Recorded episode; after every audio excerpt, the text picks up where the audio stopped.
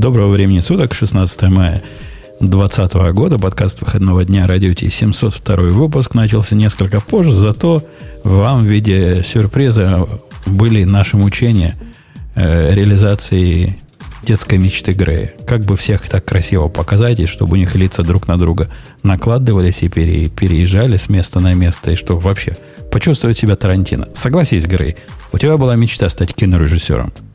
Была? Ну, была. Ну, у меня в этом отношении э, я ее вполне могу реализовывать. В данном случае это скорее телережиссером каким-то. Ну, Даже скорее видеоинженером. В данном случае за, за попытку, как сказал Бобук, да, без плюсом, а за, за результат, конечно, троечка с минусом. Посему мы вернулись обратно в обычный наш формат, где нас не видно, но зато хорошо слышно. Э, Бобук на месте, Аня зашла в гости. Больше гостей нет, потому что Леша с прошлого выпуска, напомню вам, не гость, а наоборот, один из наших. Аня, ты слышал? Мы его приняли, да? Да, с позапрошлого. Да, он... да я тебе напомню, потому что с позапрошлого. А, плюс кто там считает? После того, как тут 15 лет Леш, просидишь... Вообще-то Аня это уже сделала, ты слышал, да? А это mansplaining был. Теперь так Я можно. поняла, да? В, в дни пандемии теперь так носит. Нам надо включать еще э, Digital Конечно. Ну ладно, я тогда включу, раз надо. Это шоу создано при поддержке Digital Ocean. Digital Ocean – любимый облачный хостинг разработчиков. Запустите свой облачный сервер в одном из дата-центров, расположенных в Нью-Йорке, Сан-Франциско, Бангалоре, Амстердаме, Франкфурте, Лондоне, Торонто и Сингапуре и управляйте им с помощью простой, интуитивно понятной панели управления или воспользуйтесь мощным API. Начните прямо сейчас. Перейдите на dot.co slash radio t и получите 100 долларов для использования в течение 60 дней. А, как вам? Какую я красивую картинку сделал на этом месте. Я представляю себе, да. Там бы живые люди говорили, показывался бы мощный API. Ну, конечно, у видео большое будущее. Прямо большое, так двумя разведенными руками, да. Начальные наши разговоры, хотя люди слышали, но они не записались, поэтому если вы слушаете подкаст и удивляетесь, почему я тут с кем-то разговаривал, они не отвечали, это нормально. Так и должно быть. Так и задумано. Они там ничего такого не говорили эти, интересного. И эти люди упрекают нас за зависающее видео. Ну да, конечно. Взялся за гуш, не говори, что не уклюж темы, первую тему я у Бобука украл, потому что у кого мне еще украсть? Вы бездельники, один Бобук хоть что-то несет не в ту норку, не, не тем птенцам, но тем не менее. Дорогие птенцы, э, вынужден с прискорбием сообщить, что э, после долгой и продолжительной болезни проект ТОН э, имени Павла Дурова признан скончавшимся. Время смерти да. оглашено 12, кажется, мая, да? По-моему, да. А расскажите чуть поподробнее. Там... Я прочитала да. просто эту статью, могу сразу выразить, что статья, я такая читаю, думаю, какое-то знакомое нытье. Но я как-то, я еще не поняла, что тон и грамм тоже надо было, конечно, совместить один плюс один. Я такая думаю, какое-то знакомое нытье. Вот где я это нытье видела? Но я потом поняла, что этот тон, это от телеграмма, и нытье у них всегда одно и то же. А теперь расскажите, почему на самом деле их запретили. Да потому что мы про это много раз говорили. Да их на самом деле не запретили. Их просто никогда не ну, разрешали. Статья про то, что и, и, и американский суд сказал, что нет, нельзя. Этот гнусный американский суд решает за весь мир. Когда-нибудь мы их всех свергнем. Но сейчас... Ну, нет, там вот такого статья... нету, что когда-нибудь мы всех свергнем. Сейчас, смысле, я как, нет, там было когда-нибудь, что мир будет более распределенным. И сразу в следующем пассаже, после того, как Америка сейчас все решает. По-моему, ну ладно, я чуть-чуть добавила. Ну, в общем, там было так. Типа вот сейчас Америка все решает, а завтра мир будет более распределенным. Э, постанов... Гарри совершенно прав. Постановка, что их запретили, она ну, хороша только для желтой прессы. Они, собственно, с самого начала были более чем в серой зоне. И на что у них была надежда, что под весом вот их авторитета великого, телеграммного, э, финансовая система прогнется и скажет, ну да, хорошо, заходите, вот вам двери открыты, э, заводите вторую параллельную нам валюту. Welcome. Слушай, а расскажи, что там было серого. Ну, то есть, вот в чем была серость зоны? И чем отличается от любого другого ICO, если уж на то пошло? А ничем не отличается. вы просто не следите, ну, просто только у Дурова есть такой условный медийный как бы резонанс. А вообще вот это самое SEC, ну, на самом деле SEC, она SEC, идет SEC. по... В России она называется SEC, перестать. И в России у нас только один ты, поэтому мы, мы же вещаем на всю остальную. А, у, а в Украине у вас вообще оно называется SEC. У нас оно не называется, мы еще не доросли. Но, в общем, если говорить вкратце, то последние два года вот комиссия по э, фондовым биржам то есть, э, и ценным бумагам, она идет, так сказать, планомерно по всем ICO. Э, доходя до каждого, э, забирая какую-то часть в виде штрафов и чего-то еще тоже возвращающее. А единственное отличие Телеграма в том, что этой самой ICO фактически оно-то прошло, но криптовалюту еще не выпустили. Вот это единственное отличие, потому что у всех остальных суд не смог успеть запретить, например, выпускать криптовалюту, она вся выш, выпущенная и так далее. Поэтому вопрос со штрафов стоит.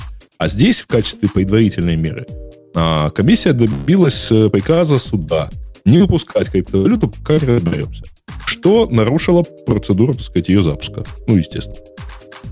Ну вот. Ну, я... Подожди, а можно вопрос? Вот у тех, у которых а. выпустили, ты говоришь, их штрафуют. То есть, то есть получается да. тут, что если, типа, кто успел, тот и смел, типа, все хорошо у них, ну, оштрафовали. Ну, Или там такие сказал, штрафы, что... что это их убивает? Ну, ну как бы там, дов... там, смотри, там на самом деле очень простая штука. А комиссия э, имеет условную власть над э, всем, что относится к гражданам США.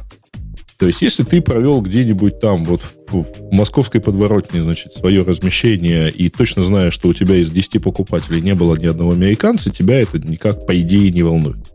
Но только по идее. Если же ты продал что-нибудь, что может подпасть под понятие securities э, американскому гражданину, тут американское правительство совершенно все равно где. В Сингапуре, в Лондоне, в Майами или где бы это ни было еще, имеет право выступить на защиту и обычно этим правом пользуются. А, Ксюша, а, из чего? отвечая на, на часть Давай. твоего вопроса, извини, Грей, что перебил, по поводу штрафов, это не, не штраф там тысячу долларов в день. Там штрафы, знаешь, бывают такие, что фирмы после этого закрываются. Ну, там на самом деле штрафы могут выглядеть как верните все деньги, которые вы получили условно у американцев, и еще заплатите двойную сумму этих денег в виде штрафа уже американскому правительству. Э, если ты условно там из 50 миллионов 10 продал а, американцам, то, в общем, отдай 30 миллионов, пожалуйста, и, делай, и живи как хочешь. Далее. Это ECC, и Финра, и всякие прочие надсмотрщики над финансовыми рынками, они очень суровые организации. Вот просто mm-hmm. конкретно суровые. С ними не забалуешь. Поэтому... Ну, кстати, Ксюш, тебе хорошо бы знать, потому что это же вы заплатили 5 миллиардов по похожим обвинениям. Ну, договорились. Ну, не с Ксюш, не, я не платила не 5 миллиардов кармана, по похожим да. объявлениям лично. Facebook, Facebook. Я Facebook, понимаю, что, я, я да. понимаю, что ты на что ты намекаешь, но я как бы я не, не могу иметь четкое понимание по поводу того, по поводу всех да, там слушай, дел. Ты, я же, я же тебя заставляю отвечать за это. Ты, ты новости просто читай, поэтому говоришь, как бы это вам близко. Понятно. А, вот. Ну, хотя это там, по-моему, не SEC, там же комиссия по торговая комиссия, по-моему, FTC. Ну, ага, то, они, они все в один карман кладут. Они все такие. А, Бобок, а скажи, когда все это начиналось, у нас ведь были сомнения ну, в серости вот этой зоны, куда они входят, и непонятные надежды, на что они ставят. Были ведь? Мы не могли мы не приговаривать такого. Да говорили мы про это, конечно. Говорили в разной форме, но очень, очень все надеялись, что на самом деле и Libra выйдет, в смысле, и Facebook э, выйдет, и Telegram найдет какую-то свою нишу, в смысле, и тон, в, как, как э, короче, как, как система, я бы так сказал. Э, и, и на все это были какие-то надежды, по крайней мере, у меня точно были, что как-то они с этим справятся. В каком-то смысле они с этим справились, потому что, напомню, сейчас есть как бы самостоятельный проект, никак, как Дуров много раз сказал, никак не связанный с Телеграмом и командой Дурова, вообще точно совсем никак. Мне когда говорят, это вообще не я, стопудово не я, прям точно-точно не я, меня там даже рядом не было, я обычно начинаю думать, что кто-то что-то скрывает. Не знаю, как вы. Так вот, э, э, есть же проект Фритон, про который мы несколько раз говорили про то, что э, это странные ребята, часть из которых являются партнерами, э, являлись партнерами Дурова по разработке тона, которые запустили такие этот самый тон, просто независимо от Дурова. Как бы отдельно, как бы в стороне. Слушайте, у меня вопрос. Биткоин. Ну, то есть, почему как бы не возвращают а, а там, деньги а там всем, некому, кто купил? А там не к кому прийти, понимаешь? Было бы... С кого реально юридически никак, никак, ни, там никак юридически некому, ничего ну... не существует. Есть, э, это просто компьютерная система условная, причем децентрализованная. Каждому ну окей, нет, это я понимаю. Можно.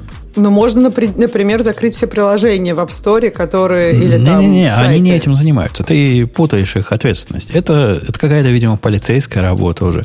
ACC э, не занимается вот такими глупостями. Они ходят за, за компаниями, за брокерами, за, за маркетмейкерами. Ну, за всеми, за этими, до которых можно дотянуться и проверяют. Вы не ну, нарушаете? Ну, не нарушаете. Хорошо. Просто Туров, например, даже в этой статье говорит про закрытие, про то, что вот в США они ведь могут прийти и закрыть там твои приложения в Гугле и в Apple. То есть я так понимаю, что для него это консерн распространение э, не знаю, доступа к его сети. Мне кажется, это, это не, не, не о том он говорит. Ну, может, наверное. Ему просто хочется, чтобы против него была целая США. Так, а слушайте, а вот интересно, кстати, вот этот очень интересный момент в статье. То есть, действительно, а почему они где-то еще не могут запуститься? То есть, потому что у них Где? инвесторы из США. Нет, нет, а у них инвесторы из США? Ну, не знаю, ну, в Европе. В том-то и типа, проблема, что, во-первых, часть да, из инвесторов... В Индии. Но, в Индии, да. Он же все говорит, Индия самый большой рынок. У них есть э, а, э, По одному, сукины дети, в очередь. Так, Гейш, ты рассказывал, что у них жесткое требование не, ну, то есть ты как бы... Не быть гражданами США. Да, не быть резидентами США, то есть не подпадать под это все. Получается, э, у них там было что-то порядка трети в итоге, или четверти инвесторов из США все-таки. Э, там довольно сильно, что довольно все сильно были аккредитованы. Блин, у меня такое ощущение, что у кого-то большая задержка, например, у меня, потому что когда я начинаю говорить, вы все начинаете говорить одновременно вместе со мной. Эм, дело в том, что э, какая-то часть инвесторов каким-то образом получили э, расписки эти на будущее получение граммов, в смысле на будущее получение монет, будучи гражданами США. И как они это сделали, это вопрос, но сделать они это смогли. Э, и, а выпилить говоря, их нельзя? Ну, ну, а как ты себе это представляешь? Ты взял у, у, у них деньги, э, а потом говоришь, что ну, не будешь с ними работать, да? Ну, они же нарушили, например, правила, то есть ты же там да, говоришь, а теперь, давал внимание, а теперь есть, есть, а есть следующий шаг. Э, ты выпускаешь эти монеты, и ты отвечаешь за то, что граждане США не должны иметь возможности их купить. Но если ты их где-то на бирже размещаешь, как ты можешь это контролировать? Никак. А почему ты должен за это отвечать? Подожди, то есть ты же Потому что... не можешь... Ну смотри, например, ты что-то продаешь в интернете. Ты же не можешь гарантировать, что ни один гражданин США никогда это не купит у тебя в интернете. Не знаю, продаешь ты... Прав, ты, прав, не можешь. Неприличные но если, ты это, но если ты что-то будешь делать массово, к тебе придут э, американское правительство и скажет... Собственно, это об этом Туров и пишет, что ты зачем-то должен контролировать то, что ты не нанесешь ущерб гражданам США, при том, что ты можешь там вообще не работать. То есть Дуров-то тогда прав, он же не зря бочку катит, это же какая-то ну, я, вам, я вам так скажу, что если вы в последнее время хоть немножко работали с, там, с фондовым рынком или там, с фондами и вообще со всем таким, вы бы знали, что на самом деле большая часть фондов в последнее время просто тупо отказываются брать деньги у граждан США. Ровно по этой причине. Потому что никому не хочется этого геморроя с этими бумажками, с этими непонятными требованиями, чудовищно архаичными, и с, эм, как бы это сказать, с постоянной необходимостью отчетности в э, орган, с которым ты практически не работаешь. Я не могу, Бобок, удержаться. А можно, да, Давай. Бобок, подожди, можно я сначала свое какое-то такое мнение очень приземленное, а потом, Женя, ты скажешь нормальное. Э, Бобок, ну ты так звучишь, что как будто, эм, там, не знаю, весь фондовый рынок США просто вообще его не существует. Он такой нет, маленький, нет, нет, незаметный, а весь мир там. Ну ты ну, понимаешь, значит, да, что ты сейчас Смотри, во-первых, во-первых, фондовый рынок за пределами США в 4 раза больше, чем рынок внутри США. А во-вторых, фонды делятся на две категории. Те, которые работают только в США, и те, которые не работают в США, ну его нахрен. Вот они сейчас выглядят вот так. Есть несколько супер крупных международных фондов, которые, кстати, чудовищно убыточные на фоне этого кризиса, которые работают и туда, и сюда. Но в среднем, среднестатистические фонды в последнее время, особенно не очень крупные, стараются с американцами дела не иметь и принципиально американских граждан не берут. Я думаю, что это пойдет и дальше потихонечку. И да, ну, типа, часть э, бирж теперь отказывается работать с э, американцами, часть фондовых площадок отказывается работать с американцами. Mm-hmm. Было бы здорово, если бы это все в конце концов отделилось. Гордый трастовый трест какой-нибудь из Усть-Тюрюпинска отказывается, отказывается работать с американской биржей NASDAQ или Найзи. Да, Найзи содрогнется. Не-не-не, подожди, подожди, подожди. А ты путаешь сейчас. Ты можешь работать с американской биржей. Зачем? Ты просто не, не работаешь с американскими гражданами. А, окей, окей. Ты не берешь деньги у американских граждан, все очень просто. Окей. Тем более, что вы Но... сейчас далеко не самая богатая нация. Тут Китай рядом есть. Точно. Все, все в Китай. Не первый. Все в Китай. Да. А, а, слушайте, кстати, возвращаясь, э, у Дурова там очень интересное продолжение, как, судя по рассказам инвесторов. Они э, в конце, э, в апреле было предложение перенести, ну, должны были запуститься к 1 апреля. Не запустились, предложили перенести на месяц. А, и когда они запустились, стало понятно, что они там и на месяц то там не сильно переносятся, то сначала первое предложение было переносим на год и возвращаем вам 110%. Э, всем, кроме американцев, потому что американцам просто предлагается забрать 72% от вложенных денег и валить. Типа, ребят, мы ваши деньги потратим. А Потом я так понял, что процедура выглядела, что мы типа сейчас тут, тут, тут две недели будем переподписывать эти договоры. И, вероятно, все-таки большинство инвесторов не согласилось, так сказать, отложить это дело еще на год. Перспективы, видимо, никакой. В общем, вот это объявление, после него, э, насколько я понимаю, Дуров просто сказал, что все, проект закрывается, где деньги не знаю, я пошел. По крайней мере, судя по вот реакции некоторых инвесторов, которые, видимо, сейчас пойдут судиться. Потому что там оставалось до дофига, где-то миллиард с лишним. А вы понимаете, зачем ну, Америка запретила тон? Разве это не выгодно, чтобы люди даже из других стран вкладывали в это деньги? Главная идея тона на самом деле в том, что это альтернативная денежная система, монетарная. Что это значит? Это значит, что никто не пользуется долларом, все пользуются какой-то другой непонятной единицей. Ну, как бы пока до этого дошло бы, еще куча времени бы прошло. Но а так, насколько пос... я понимаю, если нет. какой-то профит делаешь, ты платишь налог. Да нет, это, это, это не а... рубить сук, на котором сидишь. То, что ты не сразу его отпилишь, это, конечно, факт, но в конце концов отпилишь. И я, я вполне понимаю финансовую систему, которая противится таким нововведениям. То, то есть идея, на самом деле, ну вот сохранить доллар, чтобы его ничем не Давай, заменить. Давайте прямым текстом скажем. Идея называется так. Не пустить на э, абстрактно существующий, а на самом деле несуществующий рынок денежных расчетов что-то в виде нового сильного конкурента. Один раз уже евро пропустили, и это вызвало некоторые проблемы. Больше этого никто не хочет. Никто так, а не вот... хочет нестандартную, э, нестандартную новую систему расчета между гражданами. Так, а я вот не понимаю сторона, все равно. Да, это давай. все равно упрется в доллар. То есть смотри, даже, например, с теми же биткоинами. Ну смотри, окей, ты в какой-то момент будешь существовать внутри этой сети, да? Например, ты как бизнес принимаешь платежи там в биткоин, да, окей, или там в тонах, неважно. Но ты же как бизнес все равно, тебе же надо будет эти деньги рано или поздно вывести. Аренду же ты не заплатишь там этими биткоинами. То есть пока вся Почему? система, пока вся система заплатишь. не перейдет на биткоин, Нет, вот, ну, смотри, когда пока не знаю, критическая масса вокруг не будет пользоваться, это бессмысленно. Тебе надо будет выводить деньги из системы. А, и тогда хоп, Леша, я, я тебе пример из реальной жизни. Вот в свое время казалось, что PayPal деньги это тоже фантики типа биткоина. В принципе, на сегодняшний день можно жить в PayPal экосистеме, не выводя деньги туда-сюда. Представь, что это не PayPal, а биткоин. Но со временем у них тоже так же получится. Ты можешь PayPal оплатить все, что угодно, без, без всяких э, переводов на стандартные э, банковские счета и вывода в виде физических денег. Все фантики внутри PayPal. Чем являются твои деньги, по сути, там. То есть есть такие прецеденты. Так можно. И у них бы тоже наверняка получилось. Ну, они же все равно должны быть обеспечены какой-то фиатной валютной, правильно? Да Иначе нет, у тебя будет курс плавать. Тогда у тебя будет биткоин ничем не, курс, не обеспечен в данном случае. Конечно. И у него колебания курса, там, не знаю, по 2000%. Это... процентов. И кому он нужен? 2000% процентов такого колебания давно уже не бывает. Это, во-первых. Во-вторых, а, ты знаешь, есть такая денежная единица рубль. У нее тоже колебания, знаешь, дай боже вообще. Сейчас ничего, все живут. Бабук. А есть еще, знаешь, нигерийский, как он называется, ниам, да? Я все время забываю, нигерийская монета. Неважно. Ну, там Она тоже колеблется, это... капец. Люди живут так, понимаешь? Ничего страшного в этом нет. А когда мы говорим, что такое вполне возможно было сделать, ну, бог с ним, да, Telegram маленькая программа. Ну, типа, у нее малая маленькая аудитория, там 300-500 миллионов человек.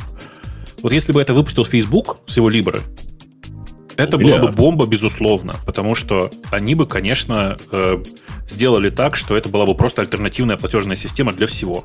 И ты мог бы этим расплатиться просто везде. Но видишь, тут же тоже выступил FDA, и FDA, как называется? FTC. Угу. И не FTC, и, и, вся Евро, все... и Европа, и вот эти вот и Европа, э, все сказали, нет, нет, Центробанки, нет, большие двадцатки. Да, угу. да. Тут, тут видите еще какой момент. Ведь эта система, она еще принципиально плохо учитываема с точки зрения налогов. То есть то, что происходит внутри этой системы, оно технически, ну, как бы плохо отслеживаемо, трудно отслеживаемо. И э, до тех пор, пока ты это не выводишь в фиат, ну, в смысле, не выводишь в реальную денежную единицу, фактически не является ничем. Понимаешь, да? Ну, подожди, видно да. же по транзакции, а, сколько ты туда долларов вложил, потому что mm. изначально не я обязательно. туда доллары вкладывался. Ну, нет. нет, не обязательно было даже вкладывать. А, ну, в смысле, из каких-то других, а, типа, криптовалют можно купить? Ну, например, из других криптовалют. Например, ты что-то mm. продал за, за, сразу за либры, за фейсбуковые монеты. И получил mm-hmm. только либры, больше ничего. Ну, ну что там, что там скрывать, да. Продал немножко наркотиков, да. немножко оружия, немножко еще чего-то незаконного. Получил. Ну, это без разницы услуги фриланса или Это без разницы. Я напомню, больше всего оружие, наркотики и все остальное сейчас продается просто за доллары. На всякий Конечно, случай. Я, я все оружие за доллары покупаю исключительно, да. Ну, я про это да, и говорю, да. да. Так и да. А, наркотики. Наркотики тоже за доллары в Тоже, да. На угол сходи и бери, да. не хочу. Не-не-не, не, не только, за евро тоже э, Очень много. Да мне кажется, что за доллары больше покупают в общем объеме. Э, так вот, я что хотел сказать-то, что э, это система, которая очень сильно поощряет, ну, с точки зрения реального законодательства money laundering, в смысле отмывания, отмывания денег любым образом. Это с одной стороны. А с другой стороны, это система, которую очень сложно учитывать. И по сути, что Facebook, что Telegram пытались создать государство в государстве. То есть, как это, валюту внутри своего собственного виртуального государства. Очевидно, что реальное государство очень против. Но, Все очевидно, но, конкуренты никому не нужны. Вообще, по поводу трудно учитывать, Бобок, ты не прав. В принципе, по поводу учета и контроля их э, всего, оно примерно такое же. Э, в Европе есть регуляции на, на этот счет. Но, во всяком случае, до меня они доходят таким отголоском. И некоторые из моих заказчиков просят анализировать и вот эти транзакции. И, в принципе, они никак иначе не анализируются, как и обычные. К ним относятся как к обычным деньгам. То есть отмывание... Откуда ты узнаешь про их существование вообще? Ну, это все, все по честному слову. Типа у них, видимо, в Европе есть какие-то законодательные э, требования как-то отчитываться. С этой точки зрения у вас тоже есть. Ты можешь задекларировать наличие криптовалюты, ты знаешь, да, в Штатах? Не, я не, про, я, а, я не про декларирование. Я говорю про то, что, например, у тебя ты банк какой-нибудь, не знаю, Морган Стэнли или там какой-нибудь Чейз. И у тебя есть э, один из э, заказчиков, который оперирует через тебя в, в такой в хитрой валюте, в биткоинах. Так видишь, проблема-то ведь не в этом. Проблема в том, что при, существов... при наличии криптовалюты общего, общего ну, широкого распространения тебе вообще не нужен банк. Э, это не банк, это инвестиционный банк. Э, этот заказчик, например, он Форексом играет. Он играет на том, что продает биткоины, покупает доллары, покупает бит... Ну, ты понимаешь, да? И, в принципе, да. все они регулируются точно так же, как и остальные. В этом нет ничего особенного. Жень, мне, я знаю, что хотел сказать. Мне кажется, их возможно регулировать, пока у тебя много переходов между биткоинами и деньгами. Если у тебя много переходов, то, как бы, конечно, ты регулируешь это все на стороне долларов. А Бобук о чем говорит? Если, если, например, сеть такая огромная, что ты из нее никогда деньги не выводишь, то тебя отследили, окей, ты, не, не, не знаю, накопил 100 биткоинов, а потом внутри тебя за наркотики и оружие там миллиарды биткоинов дали, и ты платишь просто ими внутри сети. Ты никогда это не выводишь в доллары. И вот на этом моменте очень сложно это это, это понятно, но законодательно это придумал ответ. Ну, а как они PayPal транзакции проверяют? Никто ведь не знает, пока ты не выведешь из PayPal, по большому счету, деньги – это не так. Почему? Это Почему не так. Не PayPal отчитывается о твоем передвижении Потому счетах. что он отчитывается. Но технически это все виртуальные фантики внутри системы PayPal. А то, что он отчитывается, Нет, отчитывается он потому, счет что... Счет в PayPal его... такой же, как банковский счет. Нет, не, не такой же. Да. Не такой же. Они отчитываются, они отчитываются о передвижении денег между счетами перед американским государством. Конечно, их заставили отчитываться. Причем они это делают не так давно, надо сказать. Да. Э, я к тому, что теоретически можно было бы представить себе кого-то, которого заставили бы так отчитываться, и, конечно, он похерил бы половину э, всей прелести биткоина и прочих э, распределенных валют, но тем не менее есть такой путь, правильно? Можно так придумать. Так в, том, в том-то и прикол, что с криптовалютами непонятно, как и кого заставлять отчитываться, понимаешь? Это же абстрактные айдишники. И это уже будет нераспределенно, да. да. То есть привязывать айдишник к, я не знаю, к твоему паспорт ID, ну, в каком-то государстве? Не, не обязательно привязывать на уровне э, Телеграма, например, как эмиттера вот этого всего. Например, законодательно э, заставить всех граждан отчитываться. Прописать, вот когда, когда я покупаю оружие, кто о чем, о пьяной бутылке, меня ведь никто не проверяет, когда я заполняю вот это заявление на покупку оружия, где я ставлю птички. Однако, если я поставлю птички не там, мне грозит 5 лет тюрьмы как минимум – и 100-500 миллионов штрафа. Ну, можно было бы так, наверное, биткоины обложить. Заставить само, само стучать на себя. Ну, ну, в смысле, сейчас так в Штатах и сделано, напомню. Просто да, сейчас ты, если гейн получил, да. то ты должен отчитаться. Но просто это же просто какие-то огромные возможности для майни лондеринг. Ты же знаешь, примерно какой процент людей в Америке не платят налоги так, как надо платить. Э, и которые и устроены, типа, индивидуальные предприниматели. Это я сейчас почти по-русски. Ну, в общем, там очень большой процент. Там, по-моему, из них налоги платят процентов 20, честно. А остальные? Ну, честно, что, что значит? насколько они вообще по, насколько по аудиту они могут посчитать, когда они там аудит делают, вот когда они вот типа из там 10 человек только у двух по аудиту все хорошо, остальных восьми там надо раскулачивать. Ну и просто это была бы еще одна такая классная возможность это ну, делать. Ну, Тогда вообще конечно, платил, вот наверное. этот налоговый код, такс-код, который есть в Америке, он сложный, запутанный и позволяет много гитик. Но это никак к биткоину не относится. Давайте пойдем на следующую тему, которая, мне кажется, гораздо более интересной, чем вот эта, на которой мы засиделись полчаса. Потому что то, что Twitter разрешает работникам, это следующая тема, э, работать из дома навсегда, то есть вот от сейчас и, и до заката, это, по-моему, большой big fucking deal. Mm. Ну, там, на самом Я деле, знаете, не совсем это... так. Я знаете, как прочитал эту историю? Как эм, ну, например, сейчас давайте. DHL э, дошел до того, что разрешает своим развозчикам почты использовать колеса. Э, и поворачивать налево разрешает. До этого только да, направо да, да, можно да, да. Ну, слушайте, во-первых, это не совсем так, потому что, конечно же, не, речь идет не обо всех сотрудниках. Потому что, условно говоря, сотрудники... Ну, все, кто может работать из дома. Да. Нет, э, значит, все, во-первых, всем, кто может, э, и в принципе они все равно, они там до конца э, лета они откроют, скорее всего, ну, осенью они откроют все-таки офисы. Э, это то, что они точно собираются сделать. Я вообще думаю, что, может быть, даже и вся эта пандемия была придумана Джеком Дорси, чтобы ему, наконец, разрешили уехать в Да нет, это, скорее всего, я придумал и затеял, и имплементировал, потому что я давно уже из дома работаю и считаю, что все так должны работать. Вот показал миру. А, а серьезно говоря, ведь смотрите, по-моему, это пример совершенно явный того, что компания попробовала, как, что и так можно было, и говорит, о, круто получилось. Мы в результате не платим за... Не знаю, за что не, не платят. Аренду, как, за аренду, аренду какую-нибудь. Хотя ну, нет, офис они, они новые, по-моему, не стали брать. В общем, посчитали... Да, да, да. Там же, если они снимали что-то, то они могут перестать платить. И так многие сделали. Oracle, по-моему, так же сделал. И, ну, Google э, пока не стал покупать новое здание, там 2 миллиона И, и я сильно да. подозреваю, что производительность его, как они ее умеют мерить, и, и работников не поменялась в худшую сторону, а наоборот, скорее всего, в лучшую сторону. И взялись они за голову и говорят, а что ж мы раньше так не делали? Будем дальше так же поступать. А, а можно, я вот, для меня было, мне кажется, важно, это вот, окей, Твиттер об этом заявил.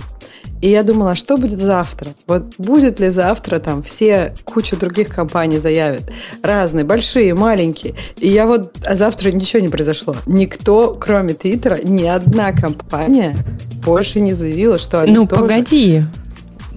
Не, ну, как это эм. все начиналось? Ты помнишь? Amazon. А, вы можете работать из дома до октября, на следующую неделю Facebook, а вы можете работать из дома до конца года, на следующей неделе Twitter, а вы можете всегда работать из дома. Сейчас... Э, как бы ну, это да, такое посмотрим. решение немножко, мне кажется, больше времени занимает. Mm. Но, но мне, кажется, кажется Google и Facebook заявили прям очень рядышком. Вот они прям, окей, там, по-моему, нач... первый Google, потом Facebook, типа, до конца года, окей. Mm-hmm. А как бы многие другие компании ничего не заявили. Вообще ничего. Не, То есть Apple, они не заявили выйти... ни до конца года, ни до, ни до чего. Выйти должен директор ТикТока и объявить, что его сотрудники будут даже похоронены внутри офиса, если надо. А почему? Э, в чем шутка про ТикТок? Расскажи. Ну, в смысле, просто ребята из э, Китая, они почти всегда реагируют так. Если Google с э, Facebook что-то сделали, то им нужно сделать еще больше. Понимаете? Тут еще больше уже сделал Twitter, сказав, что, э, э, дорогие друзья, вы можете вообще не, не ходить в офис. Тут нужно придумать что-то еще. Наверное, что-то про похороны должно быть, я не знаю. Да. А мне, Ксюша, кажется, что... Да, я с Саней согласен. Дай, дай им время. Дай им время, потянутся другие. Явно процесс пошел. Явно Twitter открыл дорожку. Да не, не в этом их есть даже заслуга, а заслуга в том, что признали, что так можно было. И это большой дел. Мне Меня больше вот интересно, смущает, знаете, какая компания, вот... чтобы объявила о том, что она начнет так работать? Она этого еще не сделала. Mm. Square. Ква? Что ты сказал? Square. Square. Square? Ага. Тот же ну, самый CEO, также сильно уверенный в э, том, в необходимости удаленной работы. Но про удаленную работу в Square особо не было слышно, а пару лет назад они прям запретили в Сан-Франциско работать из дома. Э, э, разрешат. Ксюша, тебя перебили нагло. Мужские да. голоса. Я хотела что сказать. Жень, вот когда ты говоришь, когда они посмотрели на метрики, мне кажется, сейчас ну, довольно странное время. Э, чтобы смотреть на метрики. Ну, то есть пандемия, на кого-то она влияет, там, не знаю, меланхолией, грустью, кто-то, наоборот, истерично работает, потому что боится эту работу потерять. То есть, мне кажется, можно говорить о каких-то взвешенных метриках, ну, я не знаю, как минимум 6 месяцев. Как идеально это год, посмотреть разные времена года и так далее. И, ну, я не знаю, вот мне кажется, невозможно пока оценить, насколько это будет эффективно. А еще в дополнение к этому я бы сказал, что некоторые люди наверняка захотят работать в офисе, потому что я понимаю, что мы все предполагаем, скорее всего, работая из дома и наслаждаясь этим, что многим это нравится, многим так хорошо они не запрещают. Они же сказали, Конечно. что будут офисы, ну. все нормально, хотите приходите, не хотите сидите дома.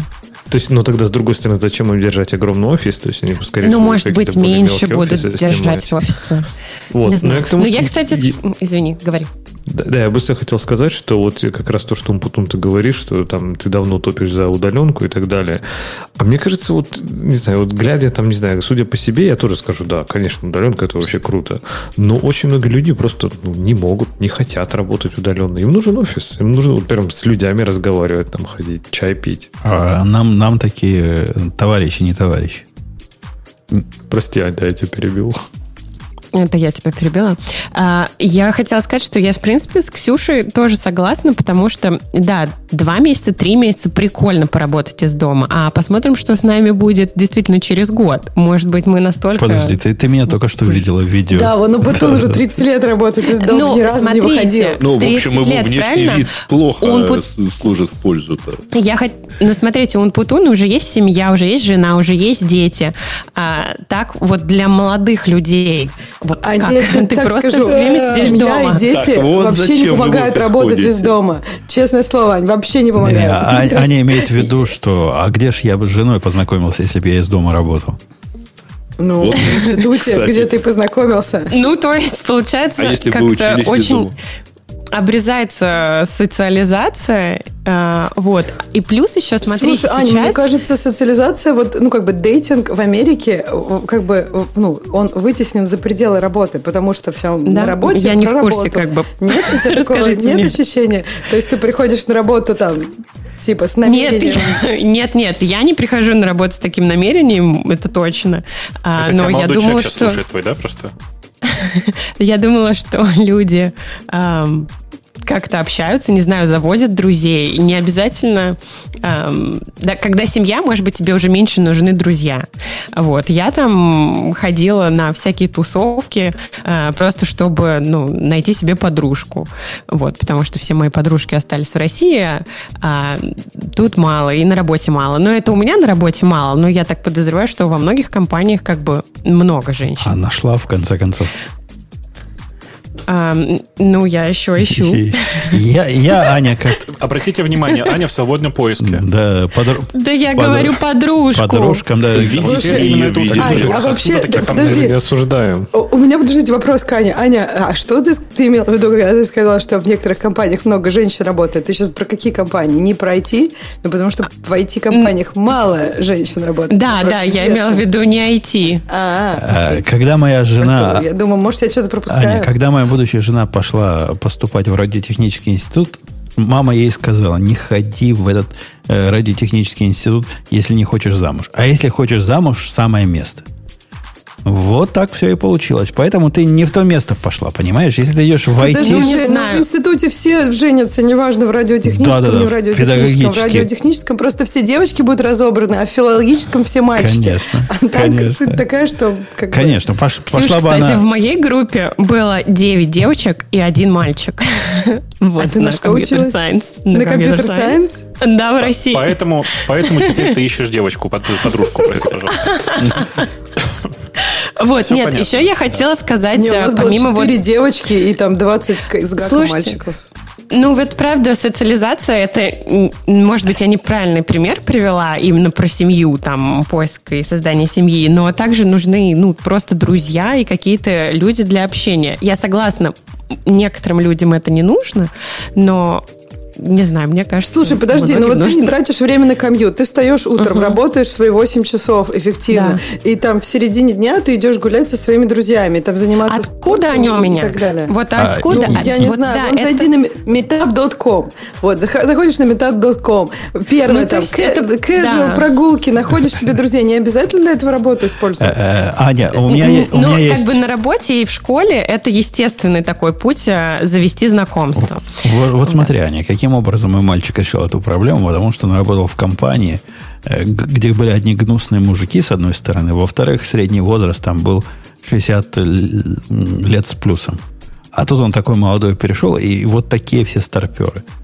Он по барам ходил. Ходил по барам, выпивал, закусывал, пел песни под гитару выступал там. Таким образом угу. настраивал свою социальную жизнь, все нормально. Как только, жени... как только женился, девушку нашел. как только женился, сразу перестал ходить по барам. Нет, у него был еще второй угу. момент. Он еще ездил в горы лазить. Вот там как раз и нашел. Ну, meetup.com, ты, ты находишь все увлечения, на meetup.com находишь всякие встречи. Там есть хайки, ездить в горы, если хочешь новых. А еще я слышала, есть всякие приложения Вау. А ты что? Ну, что да чего, нет, мне сейчас нормально. Вы не, да? не пытаетесь решить а проблему, есть, кстати, что Тиндер, мне очень грустно. Наверняка есть Тиндер для подружек. Я думаю, такого же точно придумали. Вот, Там можно просто установить галочку «Ищу женщину», все в порядке. Нет, Вову, нет. Если ты так пытался найти друга, я не думаю, что все получилось так, как ты загадал. Давай, давайте, давайте я честно скажу. Вот в то время, пока Тиндер еще работал и можно было встречаться, я супер активно им пользовался. Но только нужно понимать, что у меня там прямым текстом написано, что э, ищу как бы встречи исключительно с целью фотографий, причем приличных. В смысле, мне просто модели нужно было. Вот и все. Э, и Tinder в этом смысле прекрасно работает. Там куча людей, понимаешь? И там подруг точно так же можно найти. Слушай, Бобок, Нет ты проблем. мне напомнил, и не могу умолчать. Ты помнишь Ивана Драгу? Конечно. Иван Драга теперь записывает рекламу для компании моего мальчика. И я обнаружил, что... Он же старый, прости. Что есть такой сервис в интернете, я не помню, как его зовут, где знаменитости, я думаю, почему мы с тобой не в этом сервисе, потому что даже странно, что мы сервис там, а мы здесь, могут принимать от обычных людей запросы на запись каких-то видеороликов, ну, например, поздравление жены с днем рождения. Хочешь, чтобы тебя Сталлоне жену поздравил. Сталлоне за это возьмет 500 долларов и поздравит тебя в 30 секунд жену. Нам надо туда сходить. Наверняка будет успех. Слушай, я в каком-то из русских сервисов подобных где-то вписан. И раз в год мне что-нибудь такое прилетает. Я причем деньги я оттуда ни разу не видел, но мне как бы не особо интересно. Но кого-то я там уже поздравлял таким образом. То есть не новинка для Женя, тебя. ты хочешь поздравить чью-то жену у тебя? Или, или денег не хватает? Э, ну, слушай, если такой сервис, на котором собираются звезды, а некоторых из которых я даже не знаю, вот из тех, кого мальчик перечислил на этом сервисе, э, я только Ивана Драгу знал то почему я не там? Как может такое быть? Это безобразие какое-то. Мне, мне чисто обидно. Э, давайте на следующую тему перейдем. Слушайте, подождите, пока мы на следующую тему не ускакали, я хочу просто сказать, что вы зря не услышали Ксюшу. Ксюша была очень важная мысль, я просто про нее же тоже думал на этой неделе, что компании, которые сейчас принимают решение о том, что навсегда сохранят этот режим удаленки, они ведь опираются на что? О, класс, мы, значит, перевели людей на удаленку, а они стали работать даже в среднем более эффективно. Только люди все время забывают, что сейчас же на улицу выходить много где нельзя. Ты сидишь дома и не можешь ничего делать, кроме как работать. Конечно, ты работаешь суперэффективно. А что будет, когда можно будет выходить на улицу? Ведь многие, кто остались сейчас дома, просто перестанут работать. А я сегодня выходил на улицу, нарушил все законы да. о карантине. Закончились, закончилась девочкиной машине керосин, я поехал его заправить. И заодно в, в эту в канистру для газонокосилки набрал. И что вы думаете снаружи происходит? Снаружи происходит то, что ну. происходило ну. и до карантина. Примерно такое же количество машин, примерно такие же отвязанные люди. Я, кроме меня, который был в маске, но у нас же закон, типа, если вышел, то в маске должен ну, быть. Ну, у вас что-то там сурово по цифрам-то вообще. Поэтому, слушай, ну, потому что, как бы, В маске один был я. Кроме меня не было в маске так, никого. Но фишка как раз в том, поэтому, поэтому у вас и такие цифры. То есть, те места, где удается людям social distancing соблюдать, там цифры ну, улучшаются заметно. А те места, где люди просто как бы не очень к этому, не знаю, не принимают эти идеи и советы, будет все только ну, Так, так наше лучше. место самое, самое место. У нас тут одни либералы, демократы, демократы и верят правительству, делают, как правительство скажет. Но если уж не мы, то кто? Да ладно, у вас же там население это, ну, в общем, не. я сейчас не хочу просто босяки, Босиков много. Хочешь сказать? Да, и ну ты же ты же слышал статистику, кого этот вирус поражает? Тех же, кто сидит в тюрьмах. Я тебе так скажу, а, загадкой, чтобы не все поняли. Ничего не понял. Ну, навер, наверное, лица еврейской национальности. Я, я так подозреваю, потому что кого еще? Кого еще по тюрьмам в Америке сажают? Давайте пойдем на то, что у нас... Э, а что у нас? Леша, что у нас? Выбери что-нибудь, что у нас. Как свеженький салабон. Внезапно. я был... Я, кстати, пытался почитать несколько статей, но не все какие-то там что-то про веб, там такое, ну что-то муторно говорит, говорит, говорит. И э, самое короткое, которое я нашел, это, наверное, про кодинг из not fun. Э, это ты половину сказал. Ты дальше, до, до конца доскажи название.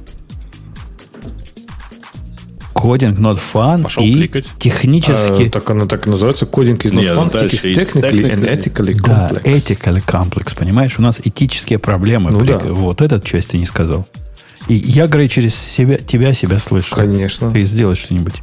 Ты, ты не можешь меня от себя слышать. Я в наушниках. Хорошо, слышу. через кого-то я себя слышу. Э, да, Леша, доноси. Так вот, статью я тоже до конца не дочитал, поэтому, ну, у нас же принцип, как говорится, не читал, но обсуждаю, поэтому я буду импровизировать прямо на ходу. Но автор, в общем-то, рассуждает про то, что э, сейчас создается такой посыл, что в комьюнити у нас, я так понимаю, что любой может научиться программированию, и кодинг это такой вообще фан, и это вообще прикольно, и все давайте в кодинг. Вот. Но он говорит, что это не только работа, которая требует какого-то напряжения умственных и прочих усилий, и это не что-то, что такое фан или что-то такое легкое и классное, а это такая, э, скажем так, ответственная и тяжелая работа, э, в общем-то, берясь, берясь за которую, берясь за которую, надо отдавать себе отчет, что ты делаешь. Это что? А дальше я пока не дочитал, поэтому какие последствия он предлагает, что с этим делать, я не понимаю. Хотя, в принципе, я с ним согласен, что это действительно в какой-то, в какой-то момент это становится даже этическим, потому что действительно сейчас софт ну, абсолютно везде. И, например, каких-нибудь, не знаю, ситуаций в последних там, не знаю, с самолетами или с какими-нибудь медицинскими, там, не дай бог, э, девайсами, она это подтверждает. Не-не, про эти, когда говорят про этику, не это имеет в виду. Ну, что ты, как маленький.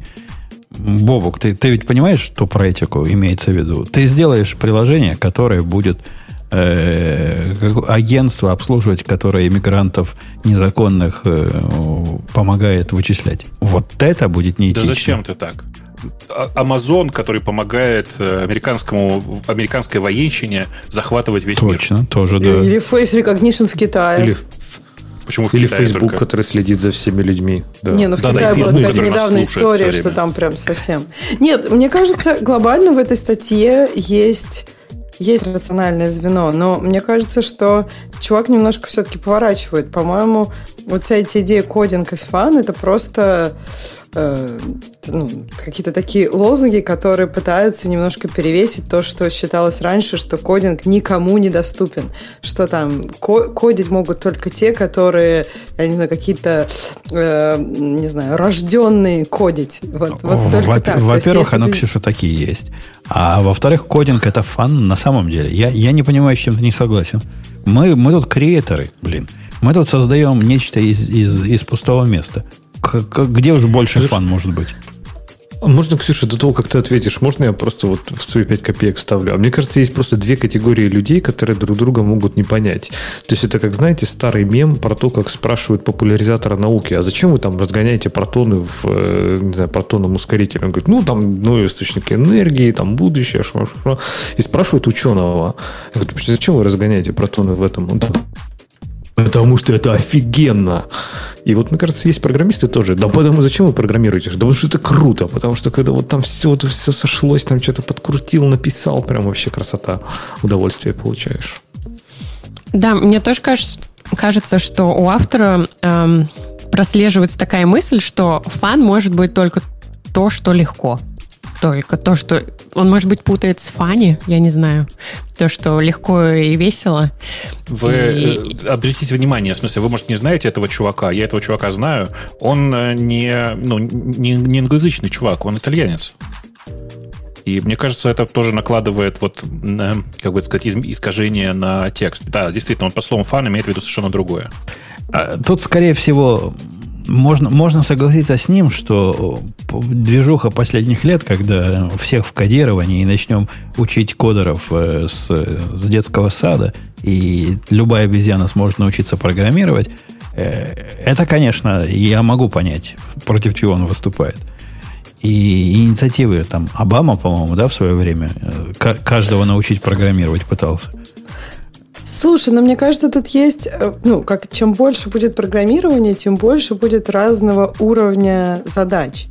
И, конечно, есть задачи, которые можем легко автоматизировать, но есть задачи, которые не так легко автоматизируются. Ну, то есть согласись, что ну, все-таки есть разные ну, например, не знаю, я, я не хотела обидеть китайца, так что давайте гипотетического возьмем, там, гипотетического человека, который, ну, вот просто вот он джуниор, и, возможно, ну, программирование это не то, что вот самое главное для него, но, в принципе, он может какую-то функцию выполнять, если там он окружен тобою. Правильно? Китаец то есть раньше получил, такие люди были не нужны. Китаец получил от меня вчера серебряную звезду. То есть, то есть, ты понимаешь, не золотую, да, а до серебряной дотянул. А сделал он следующее. У него была какая-то задача, я даже уже не помню, какая задача, которая требовала использования э, какой-то, ну, как по, по-джавски говоря, какого-то класса, который был где-то в другом месте определен.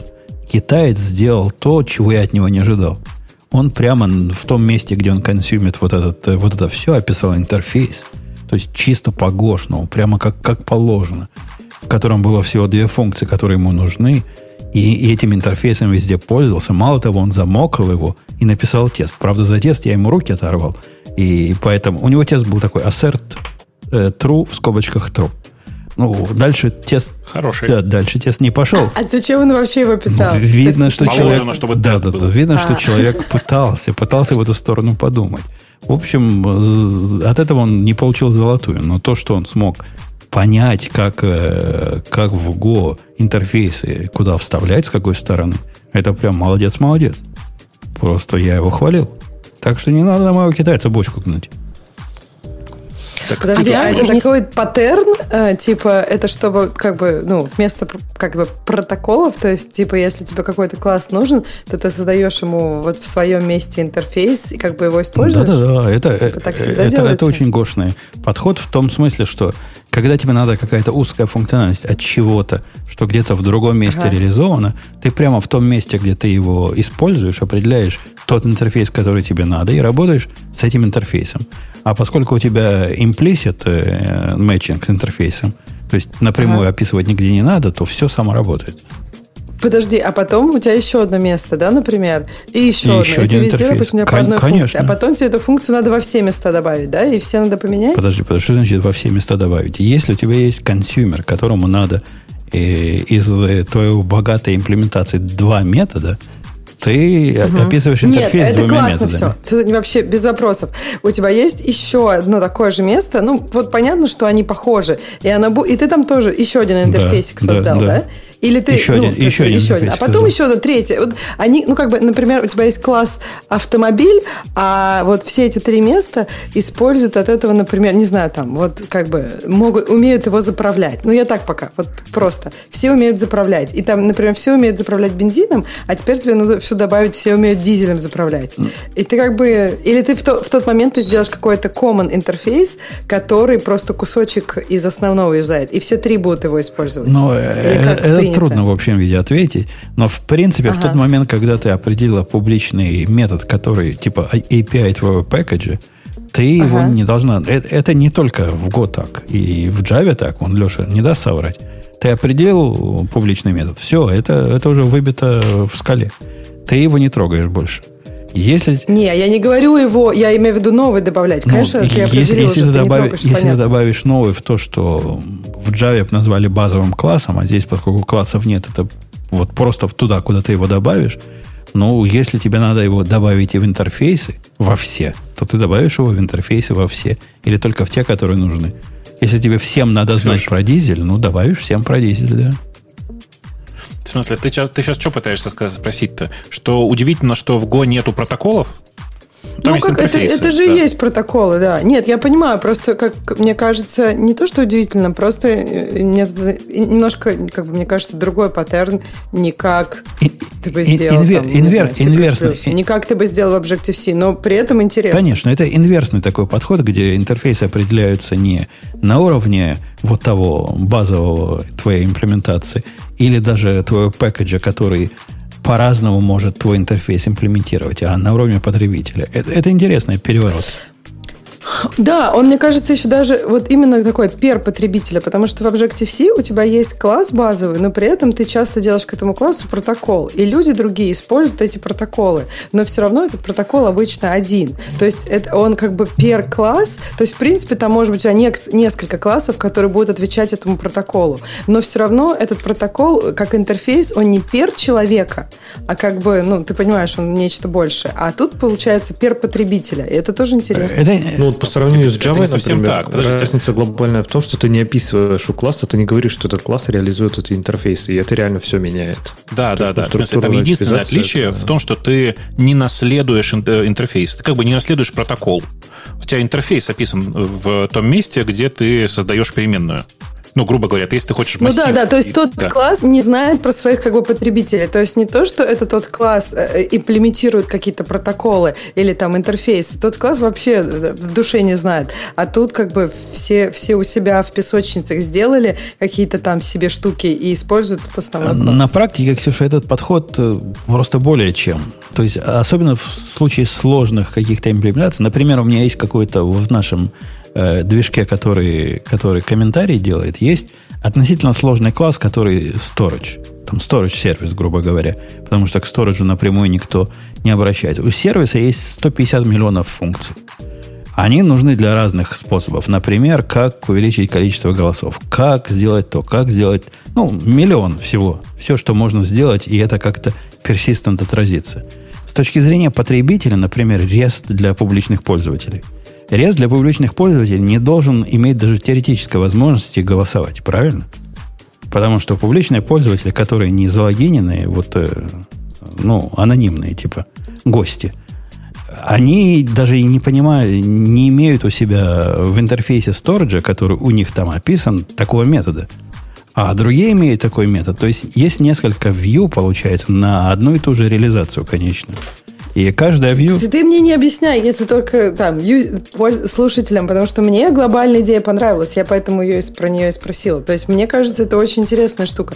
То есть тут получается какое-то такое, ну да, то есть view per пользователя, и оно как бы им владеемо. И это прикольно, потому что view-то может быть и как бы, допустим, твой класс storage определяет на себе разные view, там у него есть разные фасады для себя, да, но это другое, то есть это те фасады, которые он думает могут быть нужны. А тут как бы каждый пользователь как бы создает себе фасад на какой-то там неизвестный класс и говорит только то, что ему нужно. Это, по-моему, интересно. Да, наверное, Леша не терпится ему сказать, что есть такой паттерн в Java – какой-нибудь. Небось, фасад и называется. Или какой-нибудь адаптер. Такой нет. Ди, ди, ди, ди, на... Нету такого, нельзя в Java так сделать. На D называется. Как дурачок должен описывать все интерфейсы на классе. И они, кстати, совершенно позорно. Они сделали sealed классы, вот я не могу просто не сказать. Можно я пну Java? То есть все говорят, все почему-то сложилось мнение, что я люблю Java. Так вот, они сделали такое, что могли сделать только разработчики Java. Они сделали sealed классы, которых надо перечислять в базовом. То есть ты не, не то, что расширяешь класс где-то еще, и потом он автоматически тебе сканит, что это все возможные наследники, а тебе надо прямо в базовом классе сказать, только вот эти классы могут его расширять, что, соответственно, убивает у тебя идею расширить потом, позже. И это не проверяется на этапе компиляции нигде. То есть, отлично, нафиг они тогда нужны? Бесполезная, глупая фича, которую просто лучше бы вообще не делать. Все, Java я пнул. Да. В общем, мы тут, э, несмотря на то, что мы всегда, я всегда говорю, что explicit лучше, чем implicit, вот это тот самый случай, где implicit оказался лучше. Где неявное лучше Но, явное. Надо сказать, что, Ксюш, надо сказать, что в свисте же эту проблему тоже можно решить. Э, просто экстеншенами. Да-да-да, можно экстеншн делать. Но, ну да, да, нет, экстеншн, кстати, кстати Жень, очень похожая кажется, идея, да, я согласна. Конечно. Жень, а ты знаешь, что такое экстеншн в свифте, нет? Представляешь себе? С трудом. Это когда постфактум ты можешь к классу добавить еще функции, там, не знаю, методов описания, что-нибудь такое. Просто ты делаешь это уже в другом месте. У тебя где-то в одном месте описан класс, а в другом месте ты говоришь, что этот класс расширяешь и добавляешь в него вот это и вот так это. моя проблема не в том, чтобы его расширить, моя проблема, да, как вот правило, мне тоже чтобы кажется, его что тут сузить сузить, надо. Да. Вот э, эта идея, мне кажется, как идеи те же, что ты меняешь, может быть, какой-то скоп этого класса. Но мне кажется, что это все-таки экстеншены, это не создание какого-то нару view для себя. Это наоборот, как бы добавление какой-то функциональности. На самом ну, деле, экстеншн, мне кажется, достаточно сложная штука, потому что когда все каждый себе там расширит как надо, это создает такой, знаешь, немножко комбинаторный взрыв, на мой взгляд. То есть экстеншены, мне кажется, нужно... Экстеншены, короче, требуют некой централизации централизации вверху, а это наоборот децентрализация. А, а, Тут а, это и правда, и неправда есть, потому что ну, ты же понимаешь, что когда ты отдельно описываешь интерфейс, ты потенциально натыкаешься на довольно много интересных ошибок, которые, по счастью, выявляются на этапе компиляции, ну, по возможности. Э, например, э, типа это, вся, вся, эта, вся эта история мало понимает э, вну, понимает вглубь реализации э, того метода, который используется у тебя, например, который ты описываешь в протоколе обычно, а тут ты используешь один и тот же метод в разных э, структурах в Go. И в одном этом месте это будет мутабельный э, метод, а в другом нет. А почему тебя как consumer это должно волновать? С, точ- с твоей точки зрения, ты определил интерфейс, например, getter, который, у которого есть один метод get который накладывается один в один. Ты очень простые методы рассматриваешь. А интерфейсы, интерфейсы простые и получаются на практике. В этом-то и суть, в том, чтобы построить говорю, максимально простой таких, интерфейс. В таких историях разницы никакой, ты на 100% прав. Проблемы начинаются, когда, ты, когда это сложные методы, и ты бездумно начинаешь ими пользоваться, просто тупо прицепляя интерфейсы, говоря, да, они внутри наверняка одинаковые, а они, возможно, нет. Э, э, когда ты руками прописываешь протокол, ты все-таки так или иначе убеждаешься, что э, этот метод так или иначе действительно соответствует этому протоколу не только по названию и сигнатуре. Ну, я, я понимаю, о чем ты говоришь. Например, если у тебя есть пару методов в том классе, по поводу которого ты пишешь интерфейсы, эти методы как-то друг на друга завязаны и как-то друг на друга влияют, то это неявное знание может поменять твою картину мира. И я понимаю, да. Но, по идее, это должно быть описано в документации к тем методам, которые э, предоставляются. То есть, если у меня какой-то э, ридер есть из файловой системы, который может вернуть иногда ошибку, иногда специальную ошибку и off, end of file, то где-то это должно быть описано, правильно? Магии тут ну, быть не может. Короче, я бы сказал, что я удивлен, что в Go сделано именно так. Я понимаю, что в этом есть определенные интересные фокусы. Но э, мне всегда как раз нравится более прямое и более явное объявление. Если уж мы как бы работаем со структурами и классами, я бы хотел, чтобы оно было явно определено. И в этом смысле мне, конечно, свифтовый подход сильно больше нравится. Но э, это Но, вопрос времени. Бы, это да. потому, что с Go недостаточно долго работал. У меня вначале Возможно. был точно такой же, как у тебя, подход. Мало того, я пытался описать интерфейсы со стороны э, того, кто их э, реализует. Там, где класс, там и интерфейс. Ну, как всю жизнь так делали. И вот оно явно все. Используй интерфейс, и все будет тебе счастье. С годами я понял, Слушай, что ну, я наоборот понимаю, что лучше. Ты к уже привык, и без трубки уже не можешь. Но просто есть разные подходы, и кому-то ближе одно, кому-то ближе не, другое. Нет, нет, нет такого. Нет, этот подход лучше. Я, я тебе даю зуб. Вот этот подход, который с инвертируемыми интерфейсами, титановый. Тут как бы у тебя less coupling получается, понимаешь? То есть ты как бы вроде, ну, ты берешь только то, что тебе нужно, поэтому ты можешь заме- поменять эти части на лету, ничего не сломав. Это же, мне это кажется, те, это, очень, ну, ну, как бы глубоко правильно. Ты зависишь только на то, что, на то, что Мало ты хочешь. того, что ты можешь поменять части, я продолжу Ксюшину мысль. Это тебя открывает невообразимые возможности по поводу мокинга и замены реализации и делания чего ты хочешь без всякой оглядки на, на тот, кто реализовал вот эту функциональность. Это дорогого стоит. Но э, это не просто. Я, я с тобой, Бобок, согласен. Это какая-то вывернутая идея. И она не сразу доходит. Не, не, я, я, бы сказал, я бы сказал вот что. Оно дает ну, столько свободы, что в этом месте легко превратиться в перл. Понимаешь? Да. Леша? Не, вот я, кстати, Бобук, не согласен. То есть, если бы одну вещь, которую можно было украсть, вот типа, не знаю, в джавочку, я бы вот украл структурную типизацию. Это просто, это действительно немножко такой поворот мозга, но это очень круто. Мне кажется, вот когда ты определяешь... Подожди, мы сейчас входы, только про интерфейсы говорим. Конечно. Ну вот, ну я про это и говорю, да. То есть, ну, окей, может быть, не самый правильный термин, но вот эту фишку, когда ты можешь реально, э, я даже не знаю, как структурная типизация, да, называется, что если типа я прошу что-то, у чего есть методы foo и bar, и мне не важно, где это что-то определено, как оно определено, если у меня есть методы foo и bar, я могу его использовать. Это просто мега круто. Это прям очень красиво, и я бы это очень хотел в Java. Там какие-то есть такие кривые библиотечки, которые на манипуляции с байткодом построены, но они, конечно, так так не делают все равно хорошо. И тем не менее, кодирование это не фан, говорит нам автор, а на самом деле сложная штука. Об этом мы давно говорили. Это сложно. По поводу этической этичности, вот, чем мы занимаемся, я бы забил. С точки зрения молодого программиста думать об этичности – это последнее дело. Вы работу делаете, а про этичность пусть э, бобуки с умпутунами думают я вообще не очень понимаю все эти разговоры про этичность. До тех пор, пока ты напрямую не убиваешь людей, а просто делаешь топоры, это очень странно об этом думать. Честное слово. Даже когда ты это, начнешь знаешь, э, напрямую убивать, тоже вопрос открытый. Каких людей? Ну, может, их надо было убивать. Никто не знает. Да, ну, слушай, ну подожди, давай, давай, не надо сейчас вот этого пригоя, ладно? Просто могут неправильно понять, мне кажется. Э, с практической точки зрения, он Путун, я напомню, занимается тем, что во многом поддерживает разные американские биржи. Вы понимаете, какой количество людей выбрасывается из окон при каждом скачке э, кризиса. И ничего, и он хорошо себя чувствует. Мало, я мало того, я практически полиция финансовая. То, чем я занимаюсь, когда меня я спрашивают, говорю, да. я как бы мент, который просто по деньгам. И ничего, нормально сплю. Да, в смысле, я только сейчас подумал, что это реально. Мы же, мы же тут с ментом сидим. Да, да, с ментом. И вот не за подложенным, да? На, на гектаре.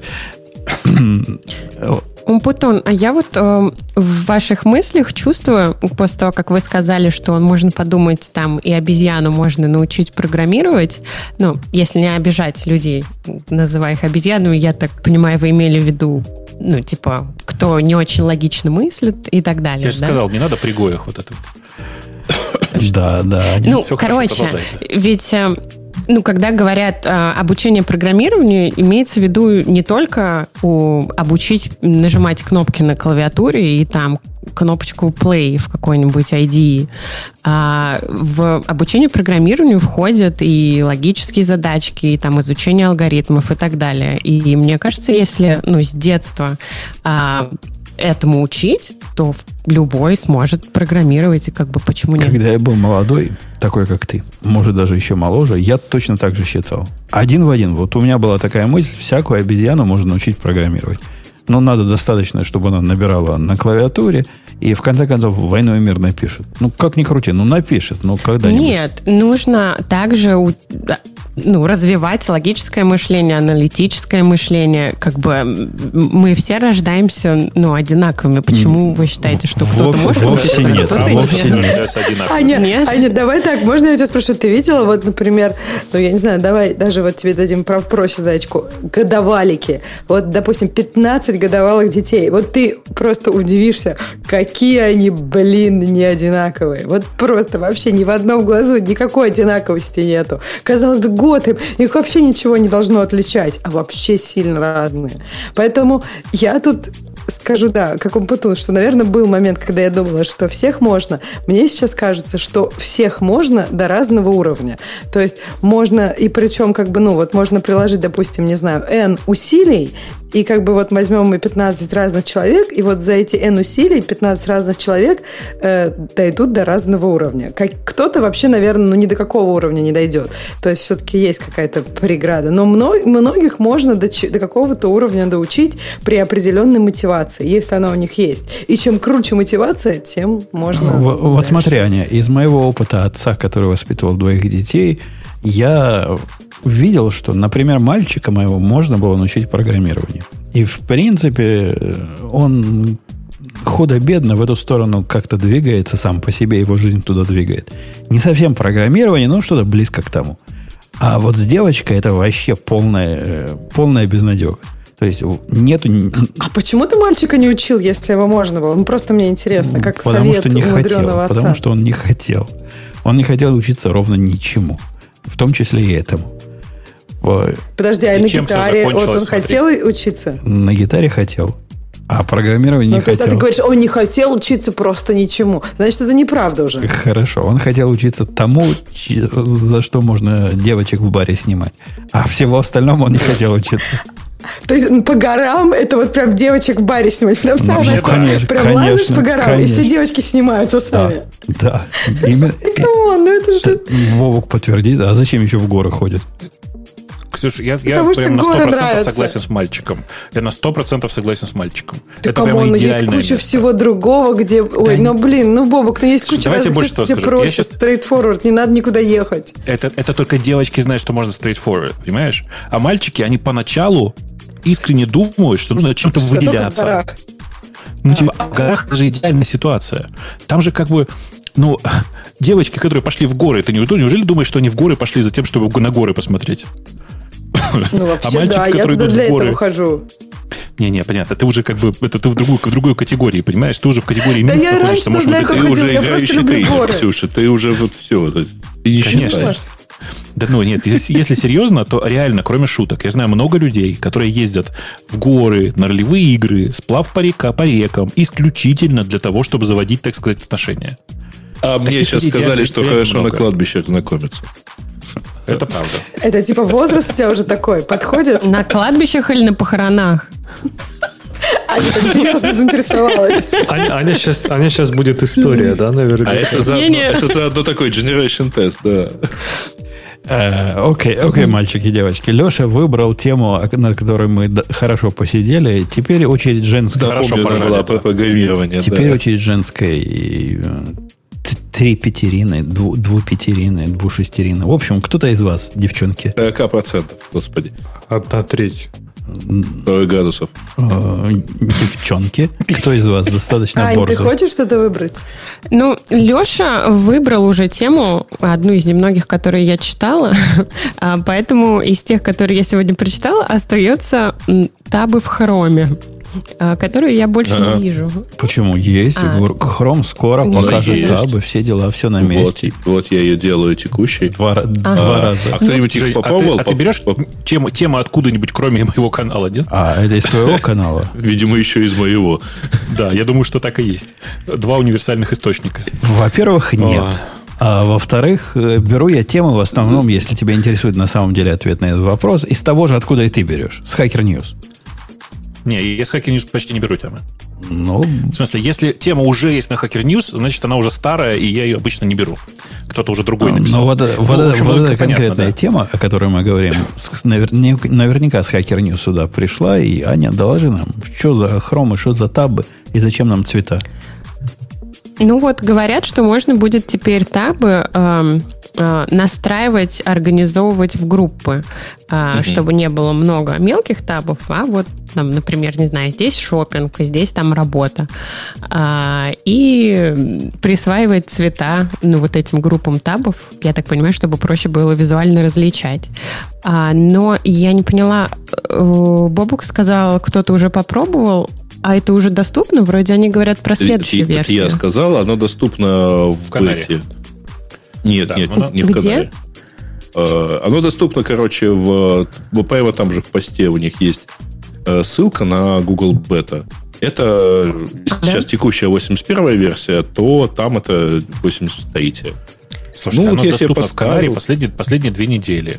Э, в смысле, в доступно... Ну, Канаре это просто 84 получается, да? Канари это следующий релиз после беты, да. Угу. И что хотел сказать, что оно просто доступно, вы можете на это посмотреть. Штука довольно бесполезная.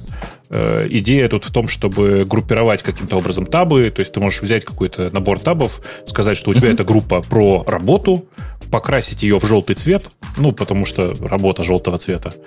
Э, ну, и да. все, и как бы и так, так этим наслаждаться. Самое прикольное... Ну, дальше ты можешь их таскать, ты их можешь закрыть одним махом всех, надо поэтому понимать, что если у вас не сотня табов одновременно открыто, то вот этот ярлычок, даже очень коротенький, он занимает место одного таба как минимум. А почему, есть, Бобок, да. тебе кажется, что бесполезно? Мне кажется, я бы пользовалась, потому что у меня вечно открыто там 50 табов, и они все настолько маленькие уже, что я вижу только первую букву и не понимаю, а, что в каком табе, и вот начинается это кликание найти нужный таб. А, так это тебе не улучшит. Ты посмотри внимательно на интерфейс. Это еще больше занимает место. Тебе нужно... Ну, я хотя бы буду искать, в какой, знать, в какой группе искать. Э, ну, ты, ты знаешь, э, мне очень жаль, что ты живешь в Chrome, потому что для других браузеров есть куча хороших решений, позволяющих тебе удобно распоряжаться твоими табами. Ты а, хотел сказать для другого браузера. А Нет, там... на самом деле для Safari тоже есть. Например, есть совершенно прекрасный... Я Developer такой... Tools тоже есть, как в Chrome? Developer Tools, конечно. Нет, Developer Нет. Tools в Firefox лучше, чем в Chrome, на мой вкус. Мне не нравится. Там же есть еще Firebug. Но Firebug давно не живет уже, мне кажется, это вообще непонятно зачем. Это, во-первых. А во-вторых, а как ты их отличаешь? Почему ты считаешь, что они, они как-то отличаются? Э, слушай, последний раз, когда я пользовалась э, Firefox для дебагинга, я как раз, да, пользовалась вот этим Firebug. А, я не это помню на тот момент. Дорогая.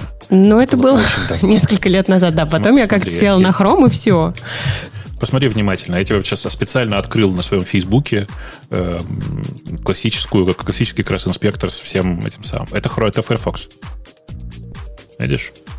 Это Сейчас ровно то же самое, что в Chrome, на самом деле. И там тоже можно симулировать мобилку и так далее, конечно, да? Конечно. Больше uh-huh. там оно, еще раз тебе, это то же самое, что в Chrome, только в силу того, что Firefox прицельно делает много всего для разработчиков, как бы там многое появляется раньше, чем в Chrome. Э, для тех слушателей, которые не видят вот это позорище, что Бог показал, я вам скажу страшное. У него там все по-русски написано. Э, ну, это следствие того, что у меня включена русская локаль конкретно в этом браузере, и прошу прощения, конкретно на Windows. Стыдно, я да. знаю, да, но я больше это так не буду. Это какой-то позор. Ты с таким не ходи в приличное общество.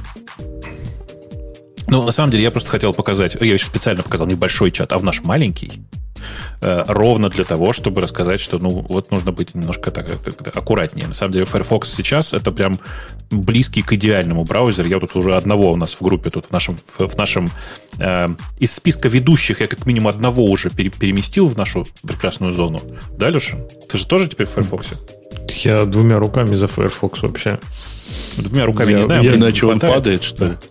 Не, ну, я не, попробую кстати, теперь обязательно. Ну, вот, кстати, серьезно, ну вот до того, как это с квантумом, да, наверное, был переход Бобу, когда Квантум, он да, посоветовал да. первый раз, 57 или что-то такое. И у меня то же самое было. Вот старое впечатление от Firefox, что это что-то чудовищное, медленное такое. Ну, то, что там типа Chrome было спасением от него. Это вообще, короче, уже не актуально. Все, кто давно не пробовал Firefox, вот до 57 версии, если вы его пробовали, попробуйте сейчас. Это просто небо и земля. Это действительно один из, ну, наверное, лучший браузер из того, что сейчас есть. А если вы еще и про приватность беспокоитесь, там просто космос. А у меня вопрос такой про Firefox. У вас нет ощущения, что вы просто как бы тестируете продукты разных компаний в не э, главном браузере?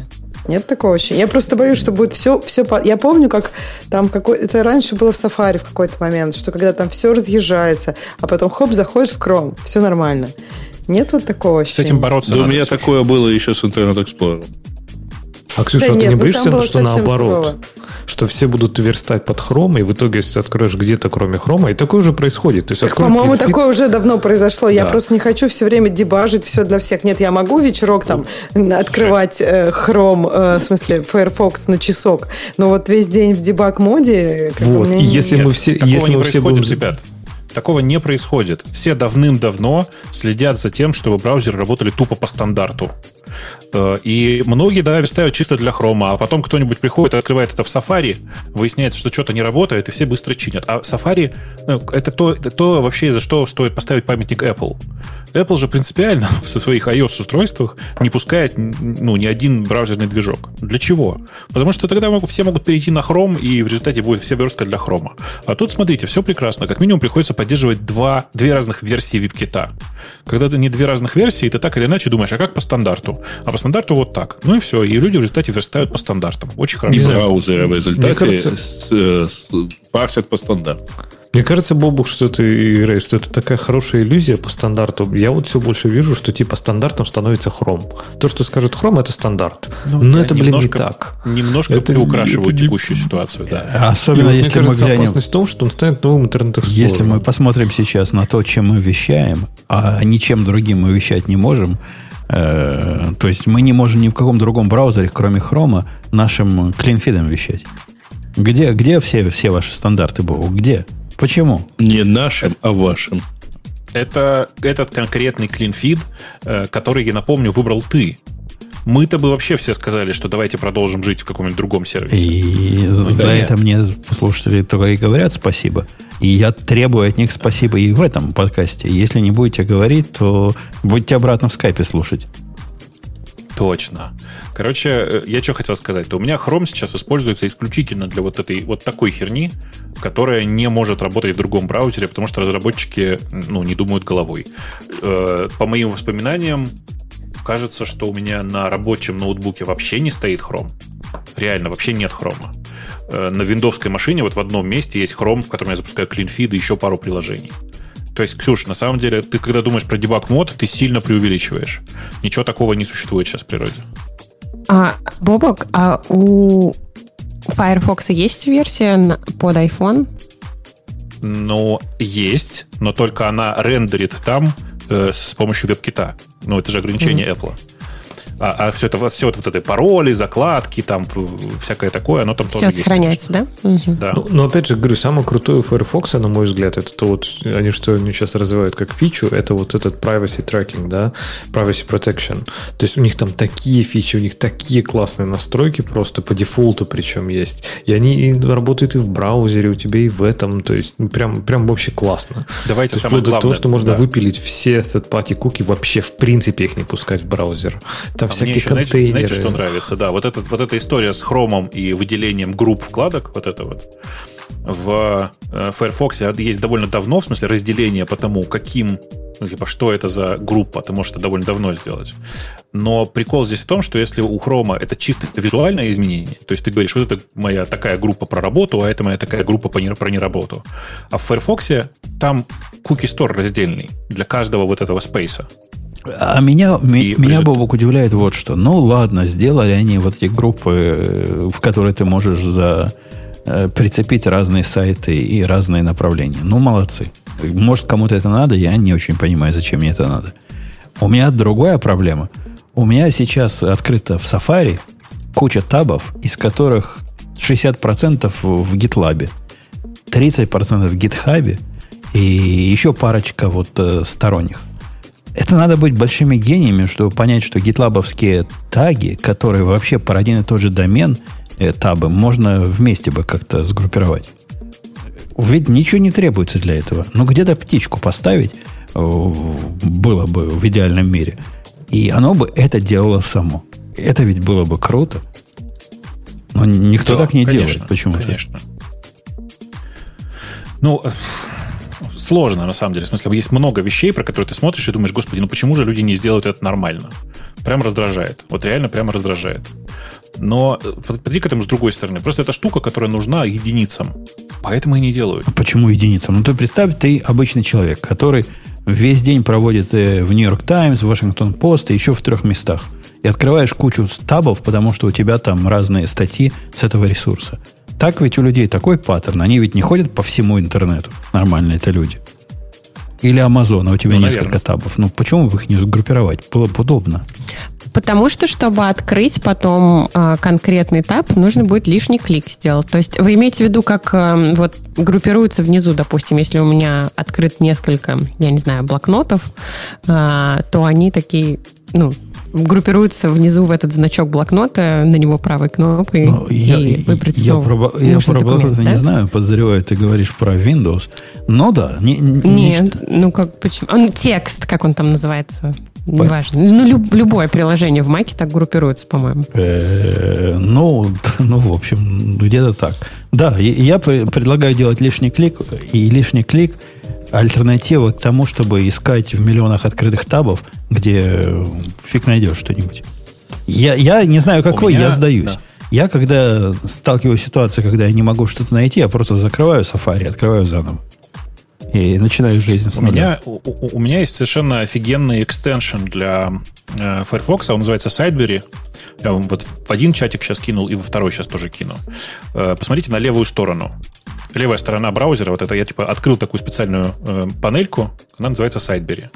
В ней в древовидном режиме, обратите внимание, показано, какие вкладки у меня открыты, откуда каждая вкладка открыта, и ты можешь закрыть всю группу, там, весь кусок какой-то.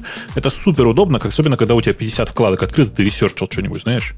Я прямо настолько в восторге от этого решения для сложных вот таких вот кейсов, что прям даже не знаю, что сказать. Да, у, у, меня, у, меня, у меня лично вкладки не идут, а особенно иерархические вкладки, вот которые вот так сбоку выглядят, как не пришей кобыле хвост, не идут. И я бы просто их в табы э, группировал и при нажатии на табы не знаю, длинный какой-нибудь клик показывал бы все остальные, которые внутри этого таба есть, а по умолчанию выбирал бы Но, последний. Видишь, я, я же специально, у меня по умолчанию эта штука скрыта я нормально пользуюсь и так табами. Но в тот момент, когда у меня запутанная ситуация, я нажимаю туда и типа вот на вот эту вкладку боковую, она супер, супер мне прямо нравится. И э, я вокруг этого все строю. То есть мне не нужна сейчас вся история про кодник из фан и все, что я там на э, в NextWeb закры... Э, использовал. Я просто фигак закрываю ее всю, и все, и выхожу спокойно. Или переношу ее в контейнер, который у меня про работу, и живу с ней так. То есть это типа, ну, такая штука, которая очень мне помогает в работе. Прям конкретно много помогает. Там чуваки переживают, э, э, зачем настройки прокси контролировать, спрашивают про Sideberry. Потому что она умеет применять настройки прокси на разные сайты по отдельности. Там довольно много интересных штук всяких. В общем, короче, э, как бы это вам сказать, это очень интересно смотреть за тем, как развиваются экстеншены в браузере, у которого нет каких-то из, излишних ограничений, накладываемых Гуглом. Вы же знаете, да, что тут недавно был большой скандал. Господи, кто, кого опять пытались удалить? Э, кого, какой из экстеншенов? А, Pushbullet, знаете такую штуку? Я, я статью эту читал, но я не знаю, какой это экстеншн, поскольку не хрома-пользователь. Э, Э, да какая разница, там не только в хроме дело. Есть такое приложение PushBullet. Оно позволяет вам транслировать э, нотификации с вашего телефона и отвечать на них в разные браузеры. Ну, типа там в Chrome, в Firefox, в Safari, куда захочешь, туда и, туда и пошлет. Так вот, э, замечательные люди из Гугла сказали, дорогой PushBullet, нам не нравится твой экстеншн, переделай его. А, а, а не то мы через две недели удалим тебя из хромового стора. И крутись как хочешь. И вот эта ситуация, которая сильно похожа на... Погоди, погоди, э, погоди, Бог. Ты, ты, конечно, красава. Да. У тебя акции в этом пушбуллете, потому что историю не до конца рассказываешь. Если, поч... давай, давай, если почитать тогда. историю автора, который говорит, нас сейчас удалят из Гугла, в конце концов не удалили. Он нашел кого-то в Твиттере. Одного человека, который мог эту проблему решить. Но когда автор расследовал, что же Гуглу может не нравиться, он там нашел интересное. Леш, тебя может понравиться.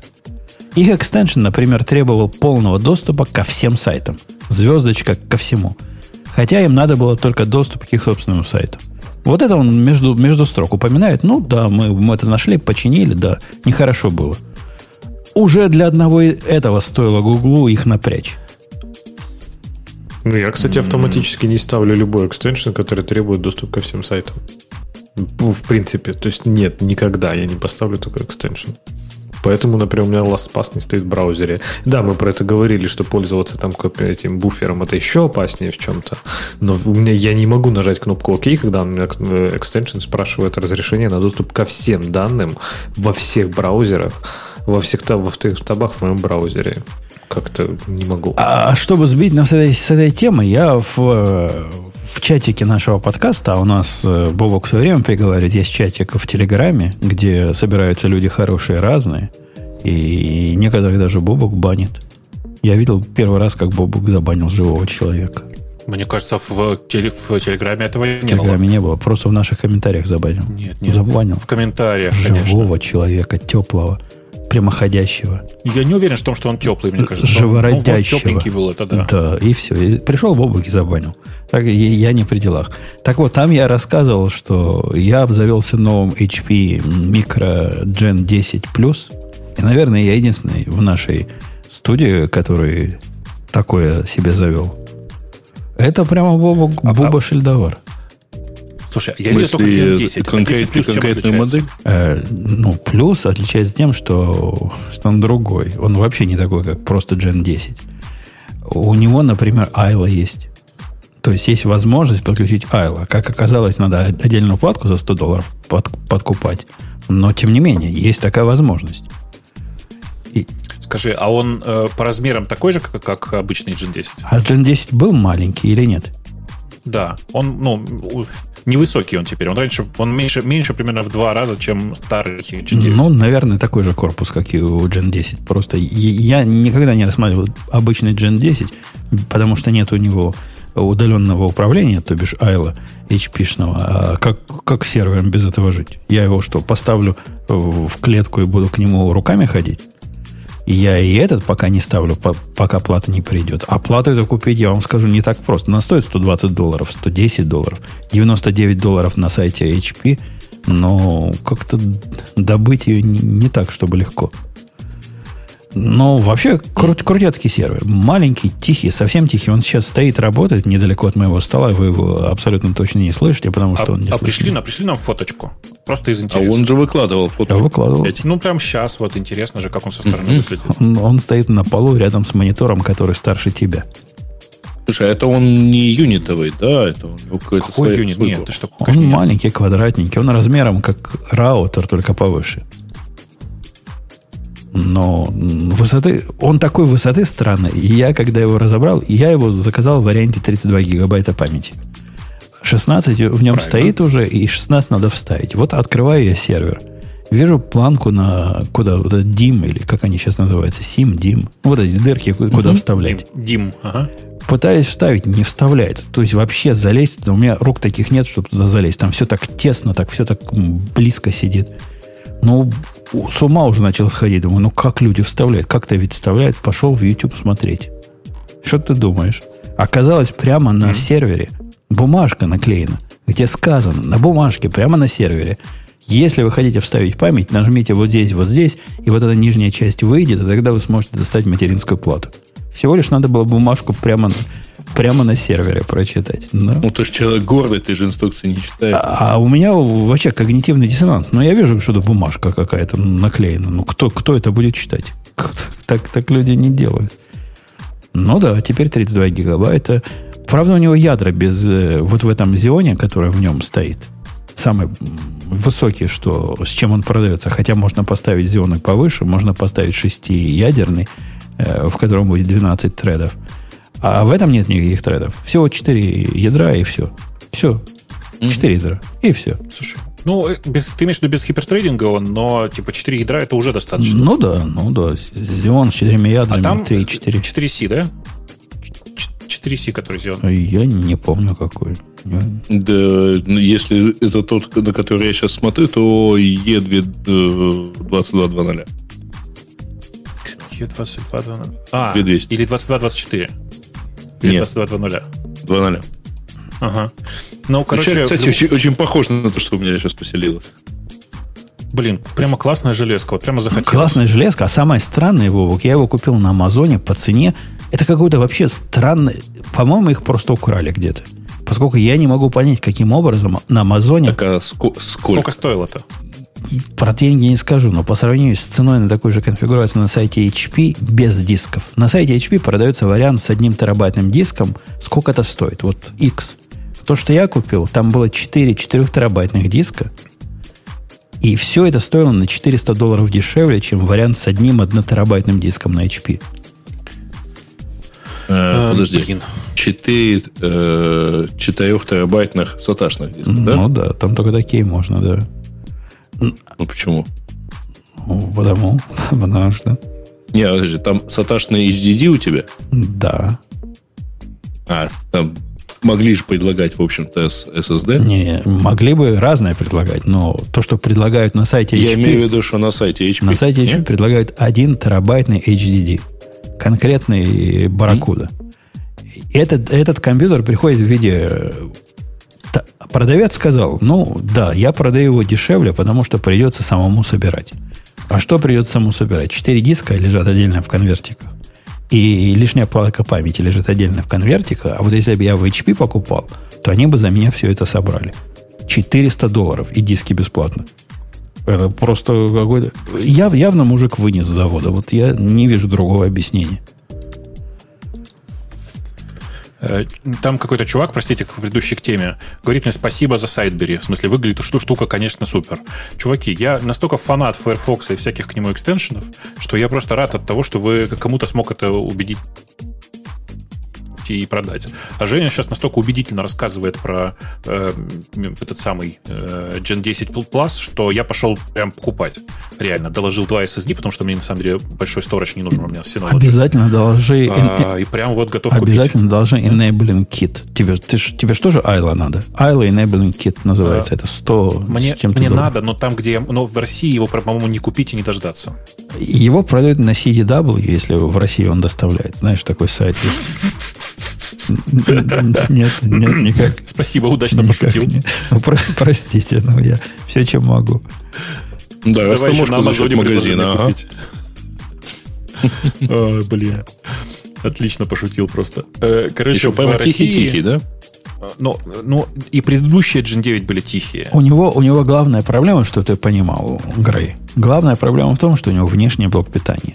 И этим буквально сказано все. Этим ограничивается то, до какой степени ты можешь его улучшить.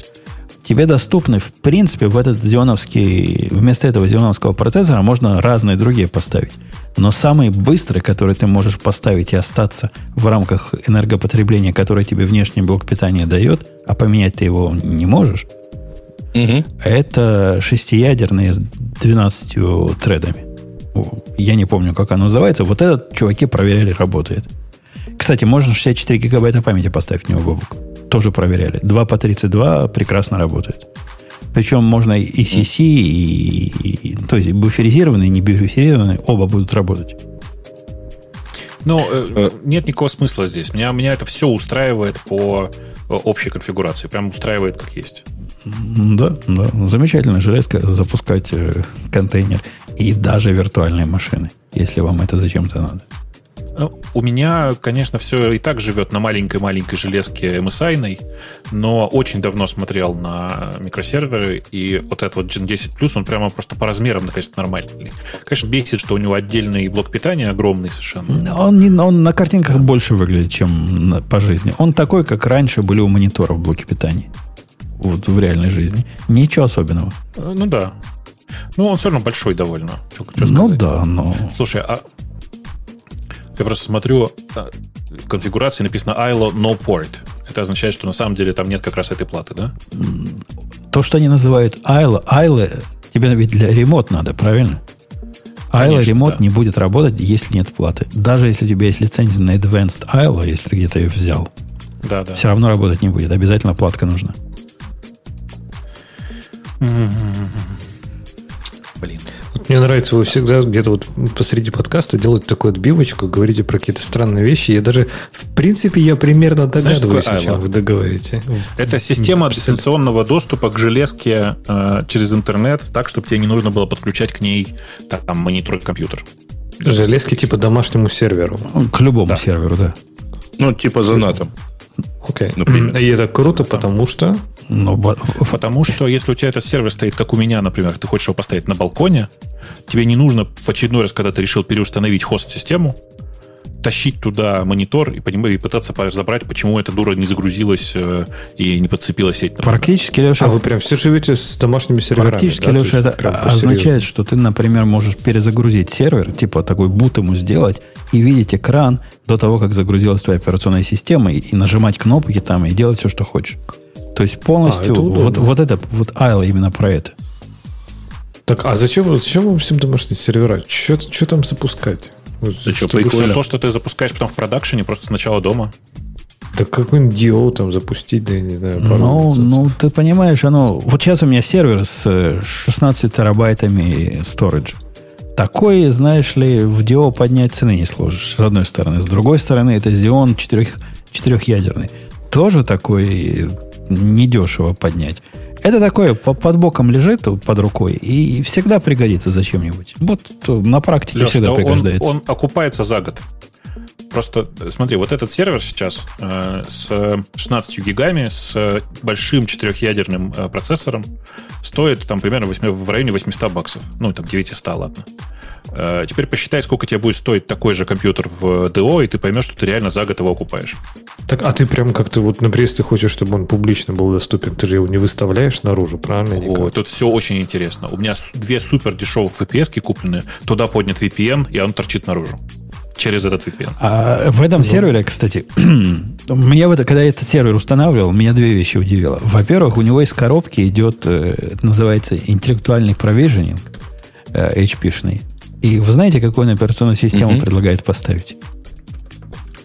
No. Ну. ClearOS. О-ля-ля, о-ля-ля.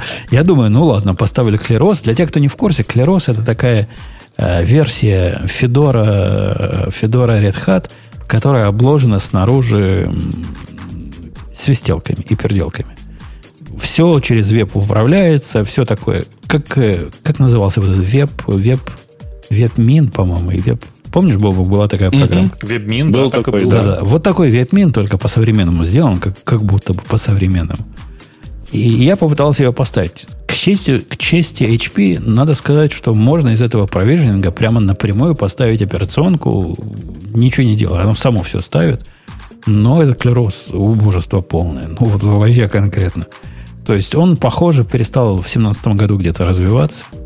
И, и с тех пор ни, ни пакетов найти. Там какой-то докер версии 1.2, что-то что вот такое, или 1.3. Меня он не впечатлил. Но, тем не менее, да, можно. А когда я поставил Ubuntu сервер на него, 20, чего-то там 0.4 сейчас ставится. Вы видели, сейчас Ubuntu сервер говорит, такая умная стала, зараза, при установке говорит, чувак, ты поставил на диск один, и у тебя осталось два диска неиспользованных, может, рейд забабахаем? Я говорю, ну ладно, давай. Давай сделаем миррор там, пусть, пусть будет. Оно. Меня больше впечатлила другая фича.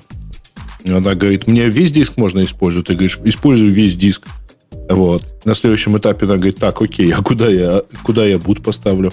Ну, так оно всегда было. Ну, что тут, что тут такого нового? Тут... Нет, ну, слушай, если уж ты такая умная и предлагаешь, я, говорит, тут типа сама все разберусь. Ну, оно, оно, ну, в общем, оно дает тебе... Возвращаешься на шаг назад и начинаешь вручную делить. А оно тебе дает возможность выбрать, где будет партишн будет. Можно на всех дисках его сделать, ради бога. Ну, что? Э, э, это не, не новинка. А новинка то, что он вот этот MD RAID э, само предлагает. Вот такого mm-hmm. раньше не было. Как эта гуевая программа? Анаконда, не анаконда? Как, как это называется? Она, ну, в Hat анаконда была. Да, да. Вот это, вот это... Да, анаконда это Hat штука. Ну, вот такая же, но в Ubuntu. Вы, вы поняли, о чем я. А я вам вот о чем хотел сказать. Ну, в Ubuntu не так. Хотел красиво. поделиться с вами другой, совсем другой историей. У меня душераздирающее зрелище, которое говорит о том, что... Я статью недавно читал, сам себя перебью, про то, как э, уровень образования в Индии упал компьютерного. Попадались вам на глаза такая статья? И м-м. человек пишет, что если раньше прямая дорога мальчика и девочки, у них там, кстати, нет, Ксюша, шовинизма, у них одинаково мальчиков и девочек. Подожди, а у них же еще лоеры и врачи нет, в почете. Нет, нет. Было время, буквально пять лет назад, когда единственная дорожка для девочки и мальчика из хорошей семьи, это была в программисты. И у них там был типа один институт, у которого конкурс был в 50, 50 раз выше, чем в Оксфорде. И все туда хотели попасть, и вот учились. Теперь они открыли массу приватных частных институтов, которые берут кого угодно за 3,5 тысячи долларов. Но вопрос не про то. История. История про то, что а, какое-то время назад, и я специально вам не скажу, какое время назад, это будет вам квестовая задача. У одного из наших заказчиков возникла совершенно невероятная идея. Заказчик сказал, чуваки, сказал нам заказчик, мы тут вам в течение последних не знаю, 7 лет, кладем на ваш SFTP файлы, и файлы мы по PGP инкриптим. Это ведь как-то странно, сказал заказчик. И, собственно, мы можем с заказчиком согласиться. Ну, действительно странно. Ты и так уже по э, SFTP кладешь, ну, нафиг тебе их PGP шить. Чтобы что? И кроме того, сказал заказчик, эти файлы, которые мы кладем, у нас доступ к вашему SFTP по юзернейму и паролю. Хотелось бы с ключиком. Ну, а что я сказал? Да ради бога, полный вперед. Открыл им аккаунт, который называется так же, как старый, только с буковкой N в конце, типа New. И они поручили своей индийской группе заняться переносом э, автоматизации, которая кладет файлы. Чтобы вы понимали объем беды, файлов 9 штук в день. 9 файлов в день надо так класть. А теперь, внимание, вопрос в студию. Когда этот проект начался? Так. Ну, вот сколько бы, сколько бы ты, Бобук, таким проектом занимался? Вот пришел бы я к тебе как контрактору ну, и сказал, Бобук, ну, надо. Это же крупная компания, наверное, меньше месяца такое делать нельзя. Ну, это, это, это вызывает уважение, твои масштабы. Но на практике сейчас пошел девятый месяц. Ну, там все переделать же нужно. Там теперь не нужно вводить логин и пароль. Конечно. И видя доказательства, как это сложно, они приводят какие-то дикие экраны, которые выглядят, как будто бы это с мейнфрейма. Сфотографировали сотовым телефоном.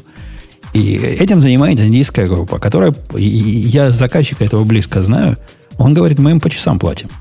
Мы платим им, они 9 месяцев занимаются этим проектом, и мы им платим, и будем дальше платить, пока они не закончат, потому что делать нечего. Мы сами это делать не умеем. Вы представляете, как хорошо быть индейцем? 9 месяцев переносить вот эти несчастные файлы. По файлу в месяц. А они не пробовали нанять другую компанию? Слишком поздно. На этой компании уже все mm. завязано. Если ты большой, и у тебя есть какая-то компания, которая твоей инфраструктурой управляет, то ты, ты уже здесь. Уже все, уже пальчик туда попало, и все птички. Полнейший трендец наступает. Ну да, подстава. Я, знаете, иногда смотрю на это все, и есть такой мем, мне прям очень нравится, мемасик такой красный, о том, что вот эта вот мысль о том, что планета у нас называется Земля, это обман какой-то. На самом деле планета, она, видимо, ну, русско-английская, потому что она называется The Мля. я как бы смотрю на IT э, в некоторых крупных корпорациях и думаю, ну, вред реально вот это с планеты ну, Земля люди прилетели. Потому что, ну, просто такой ужас. Это просто, ну, как бы страшно смотреть. Ты имеешь в виду э, в корпорациях, э, чей основной бизнес не IT, а и знаю, даже в айтишных корпорациях точно так же бывает. Не думай, что это особенность какая-то. Нет. Но вот эта, Аня, есть... англи... Э, английская, индийская фирма, с которой мы говорим, они исключительно айтишная фирма. Они продают головы. Это в Банглоре где-то большое, большое подразделение, mm-hmm. которое не mm-hmm. продает по заказу, а они как бы дедики для, для нашего заказчика. Вот они, вся вот это подразделение исключительно занимается подобными глупостями. И они это делают 9 месяцев. Даже 9 месяцев меня меньше всего волнует. С моей точки зрения, ну что, пуля вылетела, я, я готов – вот вам SFTP аккаунт, как перенесете, так нормально. Но как они это делают? Они ведь пытаются тестировать. Почему-то, когда они тестируют, в старое приходит половина файлов, и в новое приходит вторая половина файлов. В результате старое они уже поломали, а новое они еще не подняли. И это происходит чуть ли не через день. При этом они такие наглые. А может, это не наглые, может, глупые. Я, я не знаю. Может, одновременно и глупые, и наглые. Говорят, ну как, что, надо уже переходить. Мы, мы уже файлы послали. На что я спрашиваю, как послали? Ну вот, мы ждали 7 файлов в этот день, вы прислали 3. Ну, они говорят, ну, 3 же пришло, надо переходить. Сочувствую. Да, и я им даже письмо написал. То есть как-то ночью, когда в очередной раз они прислали три файла, и после этого прислали радостное сообщение с нашей стороны, все, все закончено, давайте завтра перейдем, я написал им гневное письмо и включил нашего начальника туда в CC. А вы э, там разговариваете прям с разработчиками или у вас выделен какой-то, не знаю, контакт? Э, это, это чудовищный тред. Я таких длинных... Ну, это 9 месяцев, представляешь, да, переписка идет по этому проекту. Угу. И количество сообщений в этом треде такое, что при попытке открыть его в Mail App, Mail App зависает. Вот, вот такой, такой серьезная работа у людей. Так вот, я включил нашего начальника – к своему гневному, ну, я не стал писать э, what the fuck и все прочее, что я хотел написать вначале, культурно написал, что нам бы хорошо бы еще один, хотя бы один день увидеть, что ваша система работает нормально перед тем, как переходить. Начальник почитал, потом позвонил мне, говорит, слушай, я, говорит, такого уровня э, квалификации не видел давно. То есть не видел никогда. Это что-то удивительное. Но ну, а странно, что они действительно хотят э, выкатить сломанный продукт. Им это не нужно, что ли? Только вам эти файлы нужны? Они не заинтересованы в том, что Зака- э, заказчик всячески, заказчик очень заинтересован. Я за, там у нас есть некий чувак, который как бы отвечает за это дело. Он со мной стоит вовсю и не разрешает им все сломать. Но они как бы предста- технические представители заказчика. Бизнес, а, бизнес, понятно, да, По... Сделали, что смогли, ну, да? да, понятно. им дали задание сделать, сделали. А самое удивительное, знаешь, что они Богу приговаривают? Почему надо завтра прямо выложить все вот это поломанное? Потому что это проблема с безопасностью. Понимаешь? Ага, у нас дыра в безопасности. Конечно. Классическая Мы шутка. в SFTP в одно кладем, теперь будем в SFTP в другое класть, а старое SFTP гораздо хуже прошлого, нового SFTP. Ну, как оно? Если, если так, то не так. Так у Бутуна вопрос самый это главный, который никто не задал, поэтому я задам. А большая команда там у них? Что, 100? Нет, ну там команда... Я могу ведь судить по тому, кому они CC делают. Я ведь не знаю, сколько у них на самом деле работает. Но там десятками исчисляется. И отвечают совсем разные люди время от времени. Но не меньше двух десятков людей уже отвечало мне на эти имейлы. Ну вот, а ты говоришь, что программирование это не фан. Вот чистейший фан чистой воды оказался. Э, да, ну, что, Бобук, ты тему не выбирал. Да я что-то даже их закрыл как-то нечаянно. Сейчас я их открою, пока, пока посмотрю. Что-то у нас вообще интересного-то есть. Опять антитраст. Господи, сколько можно? Какая только, какие только ерунда не происходит. А, это Google начинает э, прессовать. Ну, еще не начали. Я понимаю, да. Готовятся начать. Ну, а что такое Organization Secrets? Это, это про что это? А, secrets. Два слова. Organization и Secrets. И GitHub. А расскажи, про что это. В смысле, я просто я понимаю, что это какой-то их новый запуск. Погоди, а поясняю, поясняю. Довольно долгое время назад для тех, кто не сидят в, э, под камнем, как сидит Бобук, GitHub выкатил Secrets в, в обычный GitHub, в публичный. Ты спросишь, зачем они нужны? А, я реально не... Нет, я реально не видел этого. В смысле, я пошел сейчас смотреть, офигеть. Я не знал. Там есть... Секреты появились, видимо, в пандан к CI, который у них есть. Поскольку как ты будешь секретно строить ну, да. чего-то из CI без секретов? И секреты эти были доступны всем, кроме, кроме организации до этого момента. Теперь в организациях, угу. я даже неправильно говорю, в организациях к репозиторию ты мог прикрутить секреты. Однако они были каждый к своему репозиторию. А если у тебя организация, которая кладет в один и тот же, не знаю что, э, registry докеровский, то глупо каждый раз это повторять, правильно? Хотелось бы один раз на верхнем уровне организации все определить, и оно доступно внутри всех билдов э, проекта внутри организации. Вот об этом изменении. Теперь это доступно. Блин, это прям, в смысле, это такое довольно... довольно... Я просто не, не знал и про секреты в среднем, и это меня прям удивило, что я про это как-то даже не подумал. В смысле, очевидно, ну, типа, в GitHub есть CI, действительно. Он же должен где-то хранить там, типа, пароли от, э, э не знаю, ключи от SSH, куда он пытается для теста деплоить. Еще какая-нибудь ерунда.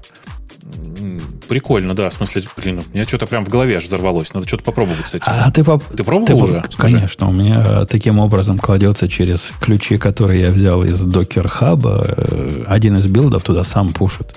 А, собственно, мой ключ, он в секретах лежит.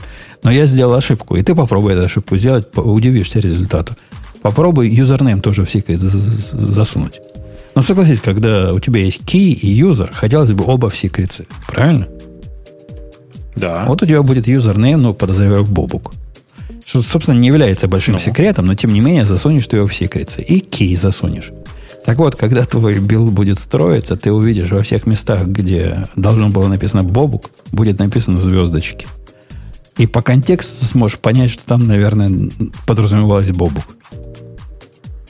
Пони, ну. Понимаешь? Это, это забавно выглядит, когда я вижу э, в build-log е строчки пушу на SSH, звездочка, звездочка, собака и э, IP-сервер. Ну, там вместо звездочек Умпутун должно было быть написано. Но поскольку у меня Умпутун, оно ж мэчит по, по, по значению, чтобы случайно где-нибудь вот это слово не сказать в логе, оно мэчит по значению без всякого контекста. Независимо от того, в каком месте лога ты это встречаешь. Понимаешь? То есть, если ты сделаешь ну, да. секрет, например, один, и назовешь его мое любимое число, то во всем месте, где у тебя лог пытается вывести один, будет звездочка стоять. Это прикольно, я считаю. Угу. Да. Это странно немножко. Э, ну, тем не менее. В смысле, вообще просто заход очень классный. Я почему-то, блин, почему я... Надо проревьюить вообще свежие фичи GitHub. Я просто не смотрел на свежие фичи вот прям так пристальным взглядом, наверное, года полтора. И чувствую, что сейчас многое выпускаю. Но ты наверняка меня, Actions не, не занимался, которые, собственно... Нет, нет, я Actions... У меня Actions кое-где написаны, но они настолько простые у меня, что там как бы ни ключей, ничего не требовалось. Ну, просто что собрать, построить и, и, и протестировать. Ну, как бы для этого просто достаточно дернуть ручку по, по HTTP, она туда, в смысле, которая без, даже без логина и пароля, и все. И, типа, у меня так было построено. Сейчас можно будет гораздо более красивую систему, конечно, сделать. Блин. Да, да. Звучит прямо отлично. Звучит прямо отлично. Слушай, мне, конечно, вот новость про организации меня мало волнует, потому что я как бы стою в одной организации, и в ней не будет общего порядка. А, так, конечно, очень а классно. почему? Если у тебя есть группа связанных проектов, то теперь э, только ленивый не сделает для нее организацию. Да-да, в смысле, просто еще и в те, во всех тех местах, где у меня хоть как-то э, группируются проекты, там еще не сделали организации. Ну, когда сделают, мы к этому вернемся. А пока нужно пойти и посмотреть все, все те новые API и все те новые ручки, которые GitHub понаделал. Прям крутая история. Угу. Вообще удивительно, да, как GitHub из, сначала из хранилища сорцов постепенно превратился в социалочку, а, а теперь все для разработчика.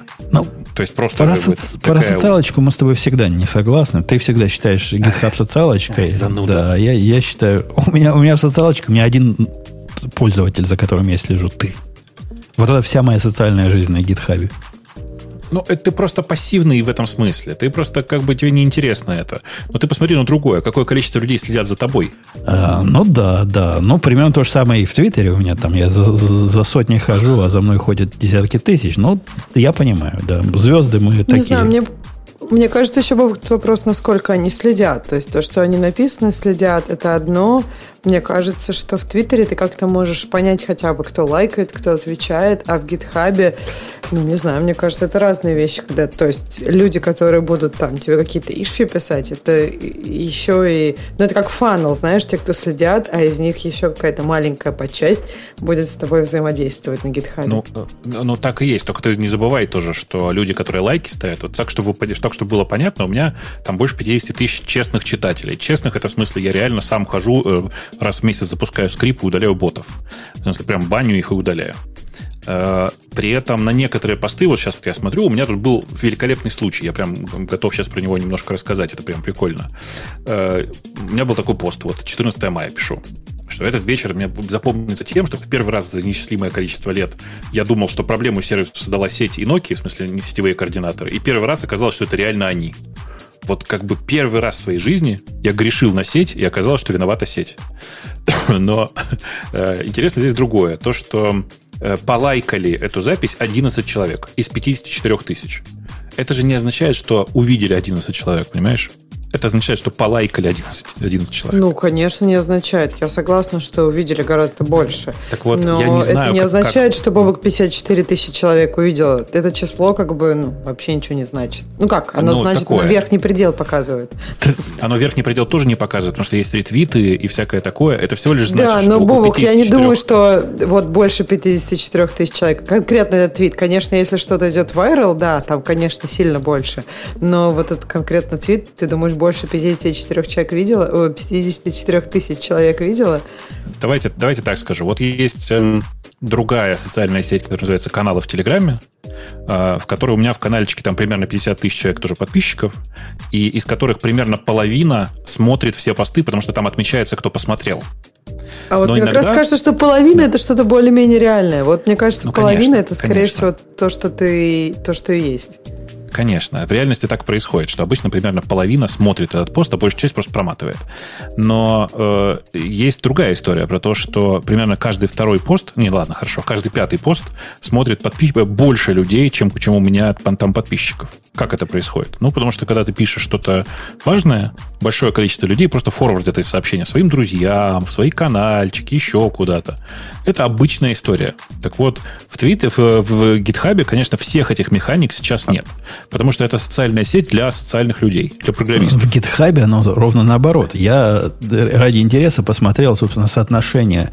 Э, тут же у них есть дэшборд, где можно посмотреть активность последнюю. Я поглядел чисто для любопытства активность, которой люди ставят звездочки, делают пиар-реквесты, комиты и все прочее по сравнению с людьми, которые начинают меня фолловить. Вот этих новых, которые меня фолловят, по сравнению с теми, кто ставит звездочки, например, их один к 10. То есть они как-то иначе сюда приходят, не через механизм слежения за мной. И после этого они, они дают звезду и, и не, не становятся фолловерами, потому что нафиг им вся моя активность. Они становятся, они когда ставят звезду, они как бы становятся фолловерами на самом деле. Вот этого проекта, куда э, они ну, поставили. Ну, проекта. ну да, конечно. конечно. И, и это я понимаю, я так тоже делаю. Однако какой мне смысл следить за всей вашей активностью, если вы, дорогой слушатель, не Бобу? Я не понимаю. Ну, э, слушай, у всех разные паттерны, реально у всех разные паттерны. У меня, например, большая организация, которая называется Slash Яндекс, в которой происходит постоянно много всего. И для меня, э, типа, главная страница GitHub, где лента с э, проектами, типа лента с, с обновлениями, это один из лучших способов следить за тем, что происходит. Такая же история у меня про некоторых людей. Мне интересно, какие проекты они смотрят и отмечают звездочками. Я подписан на них и смотрю, как там, что там происходит и все такое. То есть это ну, основы в реальности социальной сети. И ты так живешь, как бы ты с этим работаешь. Проблема в том, понимаешь, что для того, чтобы... Это такой огромный уровень доверия. Вот чтобы мне э, сказать... Э, мне интересно, например, зачем Леша смотрит и кому он звездочки ставит. Это я ему должен так доверять, так его любить, что да, таких людей просто нет. Же... Так, а даже это же GitHub даже не показывает. Он показывает такое ощущение, что какой-то информационный шум. Вот если я честно смотрю свою ленту, то есть, ну да, какие-то люди меня фоловят, но я не знаю. То есть смысл фоловить вообще программистов на GitHub. То есть есть, окей, несколько человек, которые реально вот такие классные, прям рок-звезды, и знаешь, вот у них интересно смотреть на проекты, в которых они участвуют. А так, да ты следишь за проектом, ну какая мне разница, что конкретный там программист, ну окей, может, если я его лично знаю, то ладно. А так я слежу за проектом, но не за этим. И вот эти все их потуги, вот эту социальщину притащить, да она просто бессмысленно не нужна. Ну окей, Бобук, может тебе нужна. Но я не знаю, вот я смотрю на свои там организации, это лента, это просто это реально информационный шум. То есть туда даже нет смысла заглядывать. Нотификации, да. А вот именно вот эту ленту, по-моему, полная ерунда. И я очень не представляю, зачем она нужна. Слушайте, а давайте просто померяемся. А у кого сколько фолловеров? Ну, чтобы я так знал, где их меряют. На гитхабе. Вот там есть так... А где а это, вот начнем с того, настолько социальная сеть, где это смотреть? Эм, посмотри, где у тебя в Фейсбуке написано, сколько людей тебя фолловят. Вспомнишь сходу? Это такая же история. это, это циферка, которая в среднем не, не особенно очень много чего значит. Надо в профиль идти, да? Да, я в профиль. Идешь в профиль а, и... Я, я в профиль зашел, да. Я, я вижу свою циферку, но мне стыдно. Сколько? Сколько 1,2. Понятно. У меня чуть больше 1,6, но на самом деле и то, и другое это очень большая цифра для типичного разработчика, потому что люди в среднем фолловят проекты, а не людей. Еще раз, это социальная сеть для асоциальных людей. Им, им свойственно смотреть на, как бы, на другие вещи, на, на проекты. Типа, как бы это сказать, они подписываются не на человека, а на хэштег в его блоге, условно говоря. Вот тут такая же история. Хотел бы я понимать, почему у меня 62. Кто все эти люди? Нет, зачем? Ну, чисто за компанию. Нет, у меня, конечно, там репозитории есть, но, блин. Лучше туда не ходить. Не ходите, девки. Как за репозиторием Господи, Какая жесть. Я посмотрел, сколько у меня репозиторий. Не переживайте. Надо почистить GitHub. Не переживайте. Все то, что там у меня называется репозиториями с кодом, все в приватное. Окей. Okay. Э, ну что, время темы наших слушателей тронуть, судя по часам а. настольным. Вот я ну, в, да, в, поехали. Часам. Давайте посмотрим. В этот раз. А что, в это сегодня да. у нас не будет три часа, да, шоу? Ну, не в прошлый раз у нас был рекорд. Жалко. Нам же доказали с цифрами в зубах и сложным математическим анализом, что прошлый подкаст был рекордный за все годы, что мы вещали. Хотя мы с Бобуком понимаем, что это хитрая математика и хитрая статистика, поскольку если взять какой-то старый подкаст длинный, а потом к нему после шоу и посчитать, то наверняка это будет не, не самый длинный. Да, каким-то там полтора часа могли еще потом разговаривать. Конечно, конечно. Особенно если у кого-то тормозила заливка. Mm. А, так, вышла альтернатива Node.js, которую мы обсуждали как-то под названием Deno, э, версия 1.0. Нет, Deno мы никогда не обсуждали, потому что Deno Нет, это вообще не про нас. Сам, подожди, нет обсуждали. Я не помню. А... Я не помню. Но может у нас Леша, у нас Леша про Node.js большой специалист, может он скажет. Кто, слушайте, пока Леша подключается, в чате кто-нибудь скажите, мы Дино обсуждали или нет? Да даже я помню, что мы говорили. Причем в темах слушателей кто-то говорил. Может, меня не было? Да. Ну ладно. Ну, короче, это новый, это создателя Node.js, он ушел и создал новый Node.js, только теперь и TypeScript.js, и со стадолибом, который скачивается с сайта. Ну, в общем, и все. А так это такой же Node.js. Только с какого сайта скачивается? Ничего не понял. С, с его... Ну, короче, ты можешь зареференсить stdlib, у них, по сути, э, лежит где-то у них там, я так понимаю, не на GitHub даже, а у них на что-то как там deno.dev или что-то такое. И когда ты, им, э, ты можешь импортить по URL, и он тебе будет все красиво кэшировать. То есть фишка в том, что ты можешь однострочники писать скрипты вообще без зависимости, без всяких NPM, без всякой вот этой всей фигни, а просто типа референсить э, что-то из по URL, и он это все красиво скачает, закэшит, и тебе будет потом подсовывать. А, а как без мата вот про это говорить? Там можно, Жень, по-моему, с NPM. Да, я понимаю. Жень, ты понимаешь, что они делают, да? То есть ты можешь теперь сделать импорт э, названия библиотеки from и дальше просто URL. Ну, что, богато. Это просто, это просто... Нет, это, подожди, это же дорога в ад. Ты же не знаешь, что у тебя там лежит. Ты можешь даже запинить конкретную версию, но хрен его знает, что там разработчик подложил. Дядька, в мире, в котором, а в котором да. стандартная установка пакета выглядит как? Э, суда, баш и URL какой-то, который из интернета, не по HTTPS. Да ладно, кто так делает? Все. Все. Не, ну ладно, подожди, ну все, вот их всех и ломают. Блин, ну это просто жесть какая-то. Ну, в смысле, вы понимаете, это же, это же бесконечный источник для удовольствия. То есть ты взламываешь этот dino.land, и все, что с момента взлома до момента, пока его обнаружат, будет заражено твоим прекрасным, э, как бы сказать, способом. Ну, тоже актуальный для NPM, справедливости ради. Чувак там спрашивает в, в чате, а контрольные суммы? Там, там же это, лежат, чувак, там же лежат. Они контрольные суммы-то на том же сервере, понимаешь? В этом же и парадокс, как бы. Да. Это просто, это как, ну, я не знаю, как реагировать на это. Ну, в общем, система интересная, да. Но это, не, конечно, не, единственная фишка, да, там, которая есть. То есть можно импортировать и локально, по-моему, и пакеты можно ставить. То есть это можно. Ну, в общем, это ну, еще один Node.js. Не а, знаю, а, е- а если приведет. подписывать вот эти ваши ну, пакеты, которые вы берете э, вручную, это будет безопаснее. Неужели у них такого нет? Ну, там США какой-нибудь э, в отдельном файле, который описывает, сколько у зависимости в результате должно получиться. Так, наверное, так, можно. А, а что ты будешь как референс point использовать? Ну, ты где-то ты где-то этот файл берешь. Ты где-то этот файл берешь из э, источника доверенного. Впендюриваешь себе вот это ша. И если не совпало ша, ну иди, иди в баню. А, ну, это только если он поменяется, правильно? Если он, например, ты, не знаю, скачал его, если он там, не знаю, поменялся, тогда его ну, как-то на это реагировать. А если он изначально, например, уже там взломан будет и прочее? Ну, вот для этого, для, для этого в, нашей, в нашем Go мире, например, есть Go сам, типа такое, такое место, где хранятся, где прокси собирает и, и хранит, и, и там и mutable, и все дела, и все прочее такое. То есть есть методы борьбы с этим. Не так оно все плохо, как Бобук говорит. Да нет, в смысле, меня ужасает то, что непонятно, зачем это делать. Бороться с этим можно до бесконечности, разными способами. Но по факту, на самом деле, так просто делать не надо было. Ну, погоди. Ну вот смотри, ставишь ты импорт какой-то, пишешь э, внутри своей гошной программки. Импорт. Ну. Что ты в импорте пишешь? github.com slash bobok slash package slash foo. Жень, Жень, э, я с тобой согласен. Только просто меня спасает в этой ситуации только одно. То, что в, в этом гитхабе, это GitHub, GitHub это как бы, ну, э, не единая для меня точка отказа, понимаешь? А в случае с загрузкой э, приложений с одного конкретного сайта, да еще и с подходом, что там может лежать даже стандартная библиотека, которая прямо оттуда качается. Понимаешь?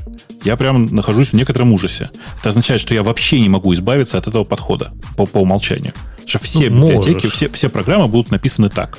Ну, ты можешь, можешь но я знаю JavaScript разработчиков. Ну, ты, ну скажем так, учитывая то, что они э, рекламируют это на главной странице, и вот в таком Hello World, да. знаете, который делается всегда, и там написано import https deno.land slash std, что-то такое. То есть они это показывают как типа вот так надо делать. И это, конечно, уже вызывает вопросы, я согласен. Но я понимаю, что у них можно точно так же, не знаю, поставить это локально импортировать локально и чуть ли даже не коммитить, если ты хочешь, например, завендорить зависимости. Вон, вон, ну, вон короче, нам показывают, меня, что, меня все здесь смущает. Что можно сделать и с контрольной суммой импорт, если кто-то так будет делать. Короче, я не знаю, За... так, в смысле, тут пишут, что можно э, написать э, какую-нибудь контрольную сумму в где-то там в урле, что ли, еще где-то. Ребята, если это не написано прямо на первой странице в документации, никто этого делать не будет. Никогда. Да даже из написано, если это опционально, никто делать не будет. Да, все так. Ну, в смысле, если бы это просто в любом случае, если бы это пропагандировалось как стандарт, может быть, было бы полегче. Но на главной странице не так. И, короче, из всего, что я прочитал, а я пролистал много, смысле, я прочитал всю эту первую страницу, единственное, что меня в реальности порадовало, это то, что у них теперь есть внутренняя поддержка TypeScript. Это как бы ну, правильно и хорошо, потому что JavaScript в чистом виде, мне кажется, нужен для очень странных каких-то штук. А мы мы а, удивили Алексея, который в комментариях писал, интересно, чего ожидают эти 16 человек в обсуждении движка для JS. Ну, им, имелось в виду на нашем, в нашем формате где мы в JS как Не, ну просто тогда, видимо, было 16 лайков. Ну да, сейчас уже 28, то есть уже больше людей. Хотя какой у него как, как да. уровень? Ну, ну, следующий вопрос прямо вот в лоб Алексею, который собирается выступать э, с докладом про Spring Unix Java Micro Framework. Вот. Во-первых, Алексей уже выступил, конечно, это было в пятницу. Конференция, кстати, была очень крутая, там было прям здорово все организовано. Мне очень понравилось. Вот чисто с технической, как это было сделано, срежиссировано, прям вообще супер. Организаторы молодцы. Но я здесь хотел воспользоваться случаем и вот слушателям сказать, иногда нас спрашивают, как, что, вот какие качества нужны хорошему программисту. Так вот, хорошему программисту нужно уметь общаться с людьми. И, например, очень интересно, вот есть вопросы, да, как их задаются. То есть вопрос, Алексей выступает, бла-бла-бла-бла-бла, классно, точка, хороший вопрос. А вот следующее предложение уже все портит. Так же, как вопрос там ниже в комментариях Аня. То есть вопрос хороший, на него можно ответить. Но если убрать вторую часть, он становится еще лучше. Вот, а доклад, да, мне показалось, конечно, было стрёмно, если что честно. Что ты имеешь в виду? Что там были за вторые части? Ты хоть пример скажи, если люди ну, не читали, не Ну смотри, комменты. а, ты не читаешь, да, это? То есть первый э, комментарий, который вот сейчас мы обсуждаем, это Алексей выступает на Spring Bridge докладом. Следующий э, предложение. Силами какой магии Spring стал микро? Ну, типа в контексте ну, По-моему, смешной вопрос, нет? Не-не, конечно, смешно, но знаешь, это вот Подрыв, подрывает, подмывает шанс на него, подвохом, на него ответить. Да. Да. А особенно вопрос да, Кани, да. который там задавали, э, я, я даже в, в, выступил. Нет, ну если там Кани нехорошести, не надо их читать. Мы это презираем. Про да. спринг пошутить, мне кажется, это не так. Леша, ты ответишь. Не, не, ты же тут а, каждый а... раз отвечаешь. Я ответил, кстати, в как раз презентации я постарался ответить, то есть почему он маленький. А, Аня, вопрос к тебе был примерно такой. Ну, я, я от себя рассказываю, но по Скажите, духу, пожалуйста, да, а потом я По отвечу. духу был такой. Дорогая Аня, или там многоуважаемая Аня, я тебя слушаю давно с, с пеленок, и ты мне так нравишься, так нравишься, ты вообще молодец и красава. Расскажи, дорогая, как ты устроился в Амазон. Потому что, судя по тому, что... С этого момента начинается вторая часть. Судя по тому, что ты в подкасте несешь, ты вообще нифига не понимаешь. Как таких берут в Амазон? Вот примерно такой был вопрос. Слушайте, ну, на самом деле не так был поставлен вопрос. И я, кстати, ну, сначала увидела ваш комментарий в чате, что, ну, вот вы думаете, она теперь придет и вам расскажет. А потом я прочитала э, вопрос. Но он звучит так. Попросите Аню, пожалуйста, рассказать, как она устроилась в Amazon. Со стороны кажется, что в FANG попасть сложно, но Аня порой не знает очень простые вещи. Я не знаю, я вообще не обиделась на этот вопрос. То есть это, это отличается от моего бы... изложения чем-то? Ну, может быть, э, не знаю. В общем, я как бы да, я согласна. Я иногда не знаю простые вещи. А, Подожди, я, просто, скажи честно, я не очень понимаю. Квоты? Я, не, не, ну, квота это уже другой человек. Я просто, правда, не вижу ничего обидного в том, что я, я могу ничего не знать. Вы меня поправьте, может быть, мне стоит начать обижаться на то, что я чего-то не знаю. Вот. Э, не очень поняла я, что человек имел в виду, э, как бы то, что я не в курсе а, всех последних тенденций, там, например, наушников от Apple. Ну да. Ну или да. он имел в виду, что я не знаю. Если ты не знаешь, Аня, как... Простые вещи, которые мне нужны в работе. Как разлачивать iPhone вон из профессии программиста. В этом, Ну, понятно. Суть. Ну, в общем, я как раз хотела человеку сказать, потому что, я, возможно, это умный чувак, и его прям, у него подгорает, что ему кажется, что он, ну, достаточно квалифицированный в Амазоне работать, и, наверное, хотел бы там работать, судя по первому вопросу. Вот, что все абсолютно знать э, не обязательно, потому что а, для работы и для устройства в такого типа компанию, я думаю, Ксюша сейчас согласится, а, не требуется знание всего. Требуется логика, там, аналитическое мышление, и ну, нужно видеть, что человек умеет думать и не будет сильно косячить и тупить. Вот. А um, я бы еще без шуток добавил как Мне раз кажется, Аня классно опустила, упустила, опустила Нет. чувака ниже плинтуса просто. Нет, почему я опустила? Вообще. Э, на самом деле, если говорить конкретно про комментарии, про человека, то если он будет стараться, да, устраиваться э, в какую-то такую компанию, важно очень следить э, за то, чтобы все, что ты говоришь, было логично. Потому что, да, как в этом вопросе, как бы первая часть, она преследует одну цель, а вторая, ну, тут же эту цель как бы рушит. А, есть, это, это, Аня, не... гуманитарий. Вот ты с Греем пообщайся где-нибудь в сторонке ты почувствуешь, как с гуманитариями общаться. Они вообще мысли не держат. Они не понимают, им пофиг все противоречия. Слушайте, ну, может, у человека было плохое настроение. Честно, вот, ну, мне вообще не обидно. Я как бы знаю, э, что я делаю на работе. И, ну, эм, если кто-то считает, что я глупая, да ради бога. Вот, но я могу... А? Не, не, да, прости, закончи. Я хотела рассказать, как я устроился в Амазон. Вы хотите послушать эту историю? Не очень. Ну ладно. Ну, Женя, ну что такое? Да, конечно, Аня рассказывает. Ты нам тут про своих китайцев. Мы про твоего китайца знаем вообще все досконально. Аня решила рассказать. Они такие. Подожди, дорогая. Ну, может быть, у вас там другая какая-то тема более важная. Нет, ты понимаешь, э, Ксюша, зачем я это сделал? Для того, чтобы показать полное отсутствие шовинизма в нашем обществе. Вот если бы Грейг такое спросил, я бы ему также ответил. А, я не устраивался. Вот, да, вот, Грей вообще не устраивался. Как Аня устроилась Мне так это сказать-то нечего. Конечно, Аня, расскажи, как ты устроилась в Амазон. Хорошо, расскажу. В общем, а, на самом деле история началась с того, что я искала себе подружку, а, и Господи, моя друг... опять. да, моя другая знакомая с моей старой работы сказала мне, что есть такая тусовка. Ксюша, кстати, наверное, знает. Women Who Hack или ну что-то такое. И там, короче, будут женщины... Дают подружек. Женщины, которых хакают. Да. И я, короче, туда пошла. А, почему-то у меня был бесплатный билет, а так, по-моему, она платная. А, и там был, там были не только девушки, но и а, представители некоторых компаний. В том числе был мой менеджер из моей прошлой команды, с которым вот я поговорила, и он сказал, что давай, короче, интервью. Вот. И со мной же связался рекрутер, а, и мне, а, я, кстати, не проходила телефонное интервью, я проходила онлайн assessment. А, есть два вида, как бы сейчас очень часто в Амазоне, по крайней мере, отправляют ссылку, и будет такой веб-редактор, где будет поставлена задача, ее нужно решить, можно будет скомпилировать, заранить этот код, там даже какие-то тесты пройдутся, и потом а, вы просто сабмитите этот код, и дальше а, его будут рассматривать. А, в моем случае получилось так, что я выбрала язык программирования C-Sharp, и что-то, короче, было очень плохо с компилятором в этой тулзе, и определен... ну, очевидные use case, которые должны были работать, когда я уже там просто хардкодила, что э, я возвращаю вот это вот значение, которое тест проверял, у меня все равно все крэшилось на reference exception. В общем, э, э, обе задачи у меня так закрэшились, и через несколько часов мне пришел автоматический ответ, что, извините, вы, короче, все провалили.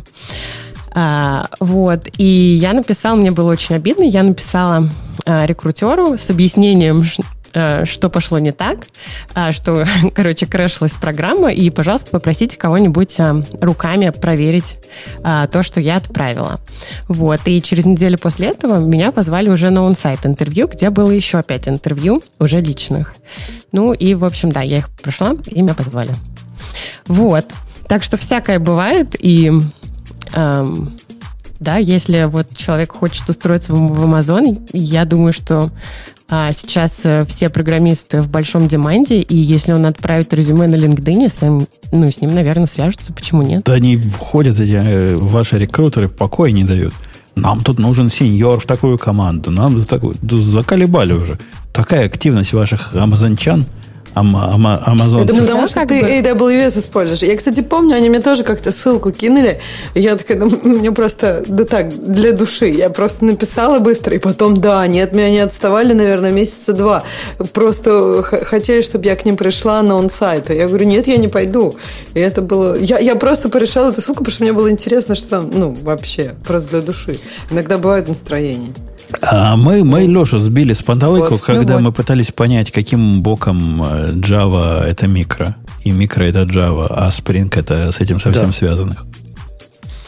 Ну, я не буду пересказывать получасовой доклад, в общем-то, но это был первый мой опыт выступления на виртуальной конференции. Это был вообще интересный опыт, я бы сказал. Надеюсь, что все получилось. Я даже себя там немножко послушал, хотя, конечно, видно, что я там паниковал, но вроде все было неплохо.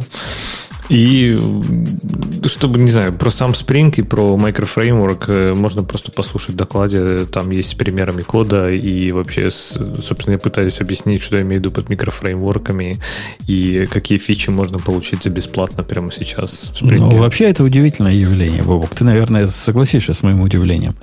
То есть вот этот чувак, без всякой, не моргнув глазом, выступает перед нашими сотнями тысяч слушателей каждую неделю в течение последних N месяцев или даже лет. А когда на какую-то узкую профессиональную тусовку, которую наверняка 20 человек посмотрит, 30 может, если карты лягут, вот там он волнуется и заикается. Это, это а я объясню. Я объясню. Даже не дам Бобуку сказать сейчас. Я объясню сразу же, чтобы вот не вдвоем мы не навалились.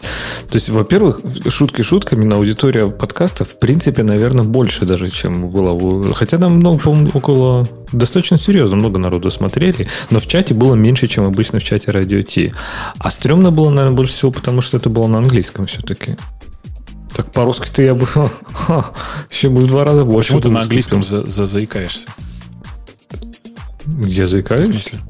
Ну, ты говоришь, что ты, тебе было как-то не так на английском. В смысле, а в чем проблема-то? Да не знаю, как. Ну, потому что практики Это... меньше. Вот у меня паблик спикинга, практики практики на английском меньше, да. меньше, чем практики паблик спикинга на русском. Я просто тоже выступала несколько штука. раз на конференциях, и как бы, я не знаю, я, например, себе, у меня такая фишка, что я перед этим например, стараюсь, ну, пару дней вообще не говорить на русском. Ну, потому что это, мне кажется, разные моды работы мозга, когда ты думаешь на английском и думаешь на русском, и, ну, просто гораздо более флюент, когда русский тебе, ну, вообще не мешает. Ну, да, у меня вот, например... Мы все поняли. Да-да-да, ну, извините, вот видишь... Ну, кстати, вот интересно, что бывает реально, когда говоришь на английском, например, вот на русском часто бывает, что ты о чем-то задумался, у тебя что-то, не знаю, ты занят чем-то там с кодом или еще что-то во время выступления, да, и ты можешь параллельно что-то делать, думать о чем-то другом и говорить. На английском не всегда так получается. И на английском даже я вот заметил, там иногда видно, я такой, так зависал, и видно, что у меня включался второй процесс, и он, короче, прерывание срабатывало и вытесняло основной процесс. И вот как-то, не знаю, такие вещи как-то они все равно на русском гораздо проще. Слушай, Видимо, все-таки в подкорке я, я, сейчас, я тебе сейчас все расскажу, я тебе сейчас все научу, прямо все элементарно. Смотрите, правило первое. Э, не надо пытаться расширять свой словарь на английском незадолго до конференции. Используй в выступлении те слова, которые ты давно знаешь. Правило номер два в обязательном порядке, здесь нет никакого там, э, а, а можно, э, типа нужно как минимум пять раз прогнать тот рассказ, который ты хочешь делать на английском языке, стоя перед зеркалом. Почему перед зеркалом? Потому что ты просто привыкаешь к тому, как ты отвратительно выглядишь, и как бы уже не паришься по поводу языка. А третье, на самом деле, самое важное, заключается в том, что вообще весь зал, он как бы знает, что ты не native спикер, и всем похеру. Не, это, это да, в принципе, правильно. Я, кстати, кажется, записывал вот я видео добавить... с собой полностью. Я, я тоже так делала. Я хочу сказать, что мне кажется, Бабук Леша не об этом говорил. Леша говорил именно о вот каких-то таких ощут... ну, немножко дилеях или прерываниях. И вот у меня они уходят, когда я вытесняю русский там на день или два. Когда вот просто у тебя английский нон-стоп в голове, ну, то есть все обычные мысли, которые, любые мысли, которые у тебя есть, они все у тебя на английском идут, и тогда у тебя примерно, mm-hmm. ну, как бы нет, нет этих дилеев. Ты просто реагируешь на все любыми словами. Там, не знаю, ты когда там что-то случается, ты скажешь там вот, да, а не блин. Понимаешь? И как бы это, ну, вот, вот такое вот, ну, оно, оно ненадолго Понимаю. происходит. Потом, когда возвращаешь русский, все возвращается. Блин будет первое, что у тебя там. Я, я понял, я понял, в чем, в чем разница. Хорошо, это, видимо, на самом деле вам тогда этот мой метод вообще не подойдет, потому что у меня... Почему все, что ты сказал, мне кажется, все делают. Сейчас, это просто сейчас, обычно. Смотри, тут Давай. нет, важный, важный момент вот какой, что у меня public speaking на конференциях и э, ну вот типа живой, живая речь вообще никак не связаны между собой. У меня а там разный лексикон. На конференции? А вопросы это же тоже public speaking. В смысле, это а, такая, такая, такой же public speaking, который требует чуть более быстрой реакции, чем э, то, что ты пошел домой и подготовился. Это, во-первых. А у тебя сейчас знаешь, public speaking? Нет, сейчас нет. Подкаст — это формат, в котором мне вообще плевать. Я разговариваю с группой друзей, а все остальное, что меня слышат, ну, это черт с ним. Э, у меня в, на конференциях друг, даже темп речи другой. Я говорю сильно более размеренно, потому что я знаю, что средние люди, сидящие в зале, совсем не такие умные, как вы. Я по-другому акцентирую слова, я делаю большие паузы, я позволяю себе совсем другие шутки, не такие, как здесь, потому что вы здесь мои шутки поймете, а они там нет. И ну, все это позволяет мне немножко по-другому к этому относиться. Поэтому мне наплевать, в каком языке, потому что это все равно для меня переключение. Не, из того, из того что Бобок говорил, зря, Ксюша, ты так его смела буквально с прилавка. И... Смела? Не, нет, она не смела. Все Затоптала. Было. Чуток топтанула. Так вот, э, совет о том, что готовиться, он кажется очевидным, но вообще ни, нифига не очевидно. Я, я ведь с людьми разговариваю на интервью, А интервью это как раз один из тех э, моментов, где готовиться бы, наверное, хорошо. Ты, ты речугу сейчас придешь гонять, ты его хотя бы прочитай свою речь. Люди мекают, бекают, они не знают свое собственное резюме. Э, это ведь золотой совет. Вот даже если вы... Я, я такой был. Я приехал в Америку, я на их мове с трудом разговаривал. Я свое резюме заучил. Просто пять раз прочитал, запомнил достаточно. Ну, как Бобук советует. И от зубов отскакивало. Я не, не в смысле Бобука потоптаться, я просто имела в виду, что как бы, ну, мне, для, я и, я думаю, Леша, мы оба это делали, потому что мы относимся к делу серьезно, а когда ты относишься к делу паблик спикинга серьезно, первое, что ты сделаешь, просто из уважения к тем, кто тебя слушает, это будешь знать свой материал, будешь знать конкретно свой доклад и область, в которой твой доклад. Потому что если тебе зададут вопрос, у тебя не будет проблемы, что ты не знаешь ответа, у тебя может быть немножко проблемы, что ты будешь зависать играть на, там, не знаю, на фетчинге каких-то там слов, чтобы выразить свои умные мысли. Окей, окей, окей. Да, у меня еще хорошо то, что когда мне приходится выступать на каком-то публичном форуме, у меня есть начальник, который занимается тем, что убирает э, некоторые слова из моей речи, потому что говорит, так люди уже не разговаривают 300 лет примерно. Слишком тонко. Да, да. Слишком тонко, так не надо. Мне, мне интересно, кстати, сколько лет назад перестали говорить про Буба Шельдовар? Не знаешь? Почему? Ну, когда, когда я там жил, еще говорили. Ну, это было не так, чтобы давно. Мне кажется, даже тогда, даже тогда уже одни пенсионеры так говорили. Но я не знаю. Вот это ты зря. Может, вокруг меня если пенсионеры нас, были. Если нас кто-то слушает из Израиля, сходите, пожалуйста, к нам в комментарии и напишите Умпутуну, говорят ли еще выражение Буба Шельдовар и когда его перестали использовать. Делаю ставку, что в 90-х его уже практически не использовали. Слушайте, по-моему, у вас что-то с памятью, потому что, кажется, несколько выпусков назад мы это уже просили. И никто не сделал. Пожалуйста, сходите и сделайте. Ты хочешь сказать, там и кибинемат не говорят больше? Не, кибернемат всегда говорят. Это, понимаешь, как бы это международное уже. Нет, это, это чисто, чисто, чисто израильская это адаптация. Ну, Культ, как это называется? Культурный appropriation устроили. Adoption. Да-да-да. Э, окей, что там дальше у нас? После того, как Леша рассказал э. нам про свой доклад, о котором мы ничего не поняли, но поняли, что ему было стрёмно. Со всеми вот этими тремя слушателями. Но, но получилось дальше... хорошо. Молодец, Леша. Тут перескакивали с э, Аниным рассказом. А, так, а дальше у нас Telegram. Поехали. А, дальше какой-то концепция великого европейского фаервола. Ой, слушайте, значит, это такая история классная. Это э, исследование с прогнозом того, как должен развиваться европейский интернет и всякое такое, и цифровые сервисы в рамках Евросоюза. Вы его почитайте. Там действительно нам выделили две самые горячие цитаты о том, что да по-любому, короче, будет великий европейский фаервол, э, и все так и должно быть. То есть, ну, Эм, типа в этом вся как бы задумка, что надо в конце концов сделать так, чтобы э, граждане Евросоюза были достаточно защищены от всего плохого, что приносится снаружи. Поэтому, конечно, там все очень мило. Но мне кажется, что люди не забывают самое главное, что великий европейский фаервол будет включать в себя такие исконно европейские сервисы, как Facebook, Google, Twitter, YouTube, ну и так далее. В общем, все то, что в Европе как бы испокон веков работало. Поэтому тут разница небольшая все-таки есть. А так, да, в смысле, каждая страна в мире, я уверен, потихонечку начала строить великий китайский фаервол просто по разным моделям. Кто-то по blacklist, кто-то по whitelist. Но в любом случае все это когда-то будет. Угу. Помяните кто-то наше по слово, мое слово, да. М? Кто-то по EGEXPO. Да, да, конечно. Что там? Точка звездочка ру, если... Точка звездочка ру доллар, вот все, как бы это лучший регекс. Да. У вас же так, 5, да? Э, нет. 5 был, да. Шучу. 5 AWS-сервисов, которые вы должны избегать. Я читал эту статью. Статья говно. О, статья очень странная. Э, в смысле, в ней ну, есть очень странные подходы. Например, там действительно меня прям очень странно, странным это кажется. Во-первых, лямбд избегайте. Как тебе такое, Женя? Избегайте Я лямбд. из этих пяти сервисов активно пользовался не на уровне Hello World, а на уровне профессиональном тремя. И со всеми тремя Какими? не согласен. Я пользовался Cognito, я пользовался Elastic Flash, я пользовался Lambda. Остальные я пробовал. CloudFormation и Kinesis я пробовал. Про CloudFormation я даже где-то соглашусь с его наездом, что это не самое лучшее. идея, но, тем не менее, недостаточно у меня опыта, чтобы судить.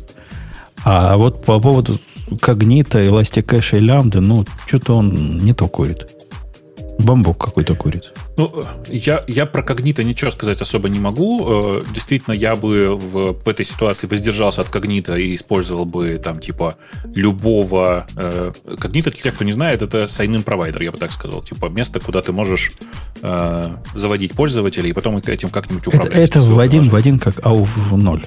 Вот такая же, такая же, только да, вид это, сбоку. Это скопированный AUF Zero, mm. да, ты прав.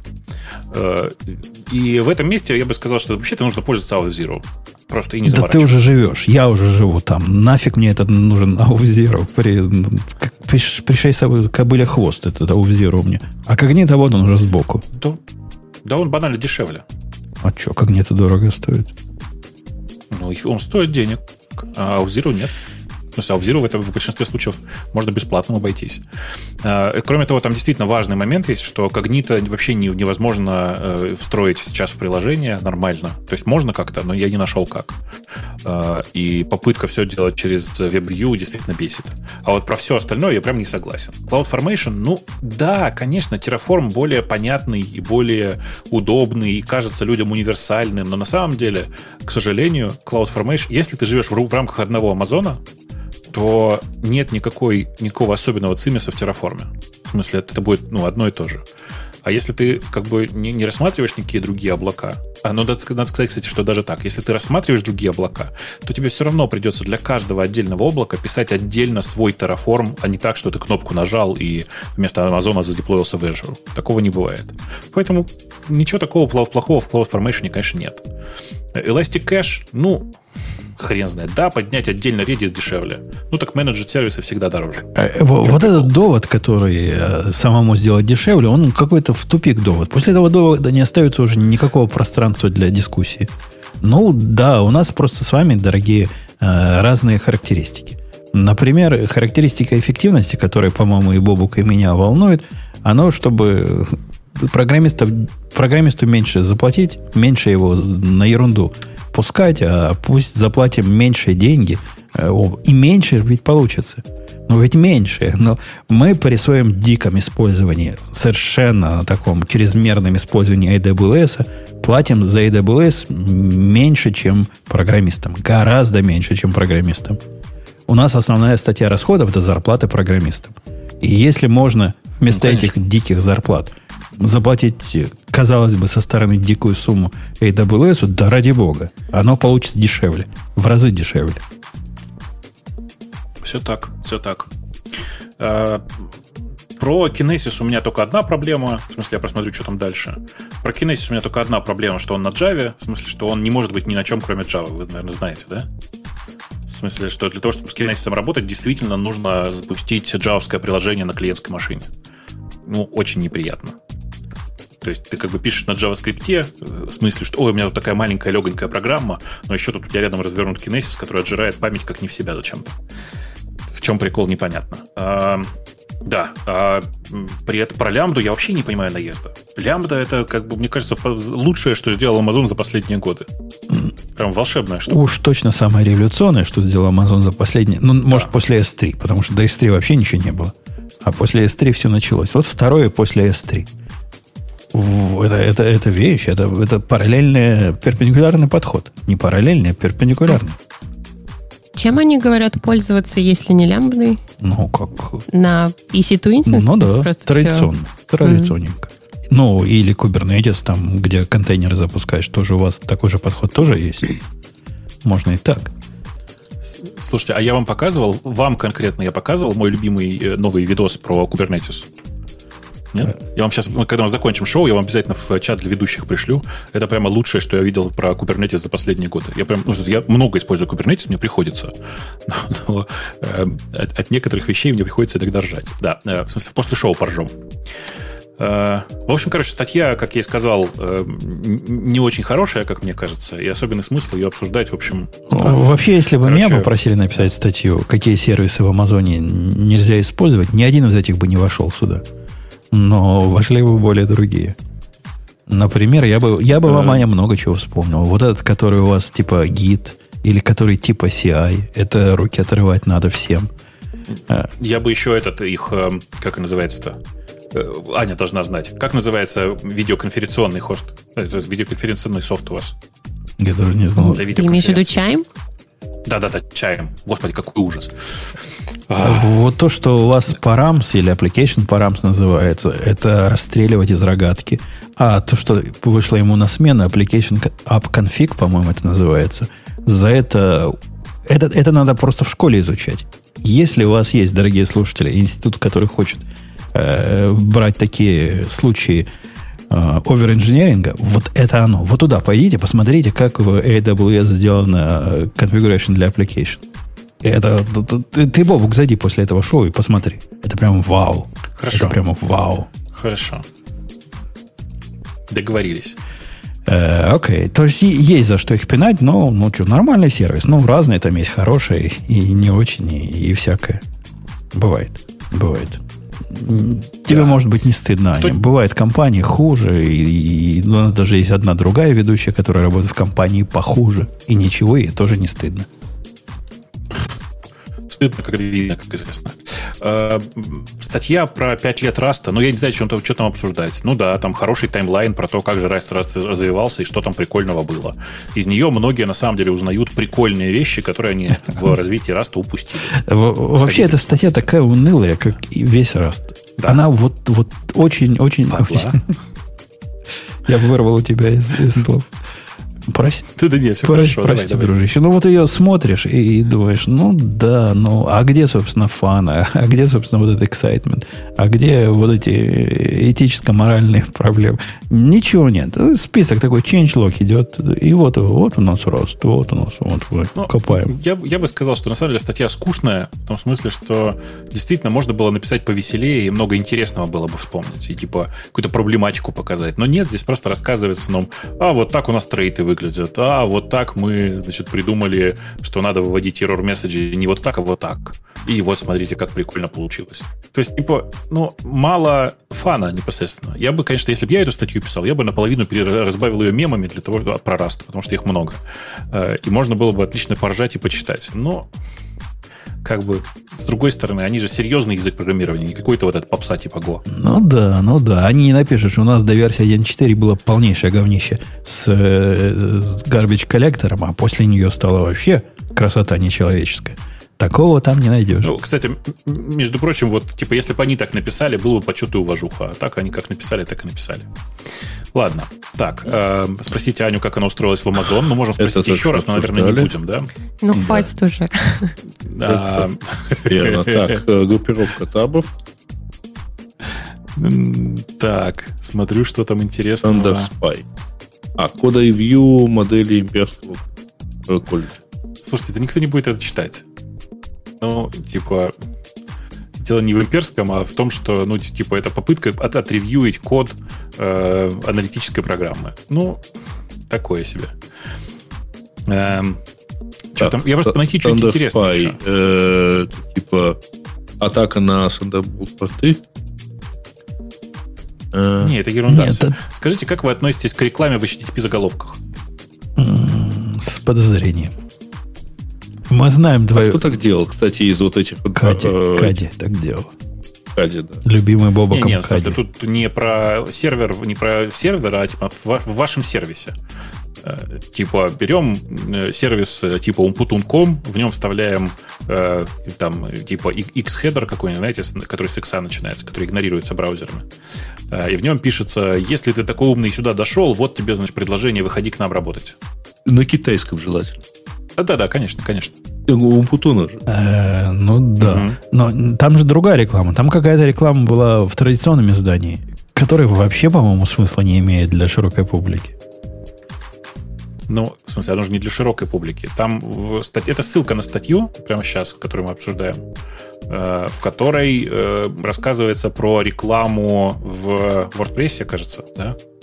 Э, ну, нас... Нет, не, не, это не, не в WordPress, а для сайтов, которые выдавались с VIP-хостинга. То есть там, там у них, ну, хостинг, VIP, там у них заголовок, там хедер добавляют X-хакер, И в нем да. написано, вот, э, приходите к нам работать. А то, что ты увидел этот заголовок, это уже значит, ты уже очень крутой хакер. Ты просто хакаешь направо Конечно, налево. курлом умеешь пользоваться. Курлом? О, да. самим. Ну, нет, тебе зачем-то захотелось посмотреть на заголовки. Э, окей. И, и это какой-то такой quality, который делает меня подходящим для программирования. Ну, ты, ты часто смотришь Но... на заголовки сайтов, которые ты заходишь почитать новости?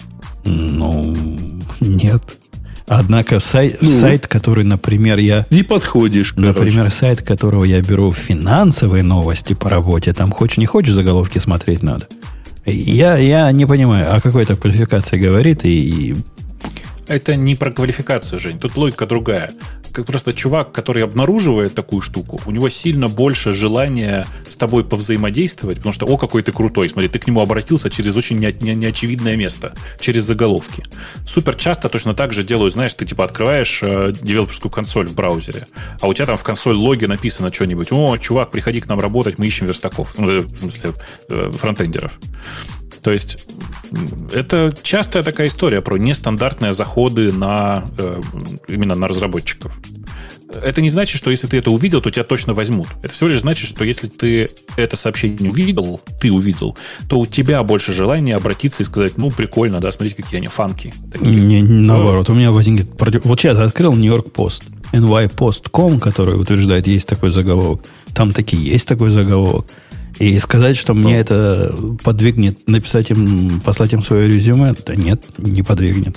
А наоборот, подумаю, ну, значит, странные ты, люди. Ты ему не нужен, ты недостаточно фанки. Но ты-то, извини меня, прочитал про это, так сказать. Ты в данном случае Кейп Кидис, решивший посмотреть, так ли оно на самом деле. А у них там интересно другой заголовок есть, Бог. Называется X.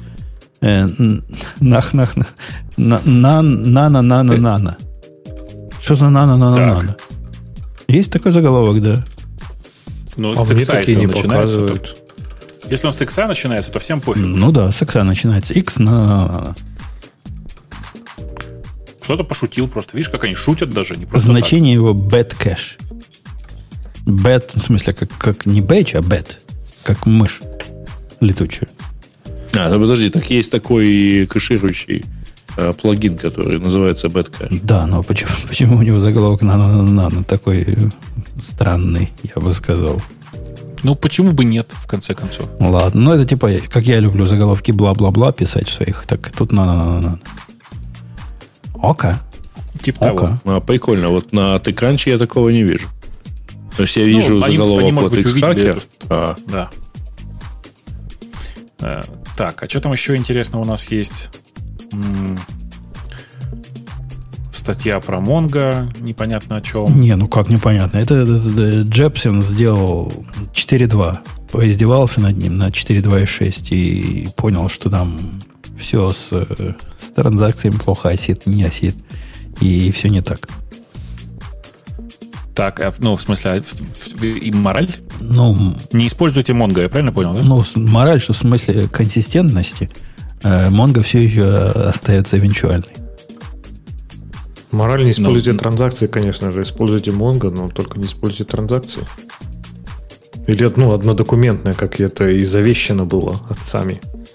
Ну, ну, я вообще не очень понимаю, зачем в, действительно в Монге сделали транзакции, потому что это же противоречит всей концепции документных баз. Как бы целом. А, оно так и, и работает так себе. Видно, что сделали, потому что у всех есть, и вот у них тоже будет. Да, я, я, я тоже с тобой согласен, Боб. Я полностью. Монго не для того. Вот если тебе надо впендюрить да, за, за загрузку, за час я следил за своими системами, и если тебе за час надо миллиард записей туда отпарсенных засунуть, вот это в Монго. Куда вы еще миллиард записей всунете за час? Покажите мне пальцем. Вот тут Монго. А все остальное, когда ты хочешь деньги считать, в смысле, которые люди платят живые, ну, наверное, есть более другие хранилища. Да. Мне кажется, там больше нет интересных тем э, от слушателей, от наших. Э, Или ты видишь да, что-нибудь? Как-то там. Нет, вообще. Я просто не вижу. Я... Прям неинтересно. Ну Прям и неинтересно. давайте на этой, на этой оптимистической ноте. раз ничего больше интересного нет. Я напомню, что эксперимент Грея провалился, и мы будем его тыкать в этот провальный эксперимент теперь долго. Подожди, будем называть его нашим... Тар... До следующего выпуска, когда попробуем снова. Нашим Тарантино. Так что ты давай. Пока не станешь как Тарантино по-настоящему, будем над тобой издеваться. Аня пришла в гости, это были все наши гости. Спасибо, что пришла. Хотя два раза подряд, когда приходишь, тут уже непонятно, кто кого должен благодарить. Ты нас, мы Слушай, она, может, не приходила, она, может, здесь и была. Да, меня же не выкинули из чатика. И я подумала, Конечно, что... подумала, что ну, дорога, дорога открыта. Зайду. Дорога. А, а у, нас, у нас в подкасте, вы понимаете, самые удачные ведущие, ну, в, особенно в контексте времени, которые приживаются, это те, которые наглые, которые сами пришли, вот как Леха ногой дверь открыл в свое время и до сих пор выгнать не можем. Аня примерно так же. Такая же наглость, дорогие мальчики и девочки, второй части. Ну что, на этой поучительной ноте Digital Ocean, а мы с вами до следующей недели. Пока. Пока. Пока. Пока. Это шоу, созданное при поддержке Digital Ocean. Digital Ocean – любимый облачный хостинг разработчиков. Запустите свой облачный сервер в одном из дата-центров, расположенных в Нью-Йорке, Сан-Франциско, Бангалоре, Амстердаме, Франкфурте, Лондоне, Торонто и Сингапуре. И управляйте им с помощью простой, интуитивно понятной панели управления или воспользуйтесь мощным API. Начните прямо сейчас. Перейдите на dot.co slash radio и получите 100 долларов для использования в течение 60 дней.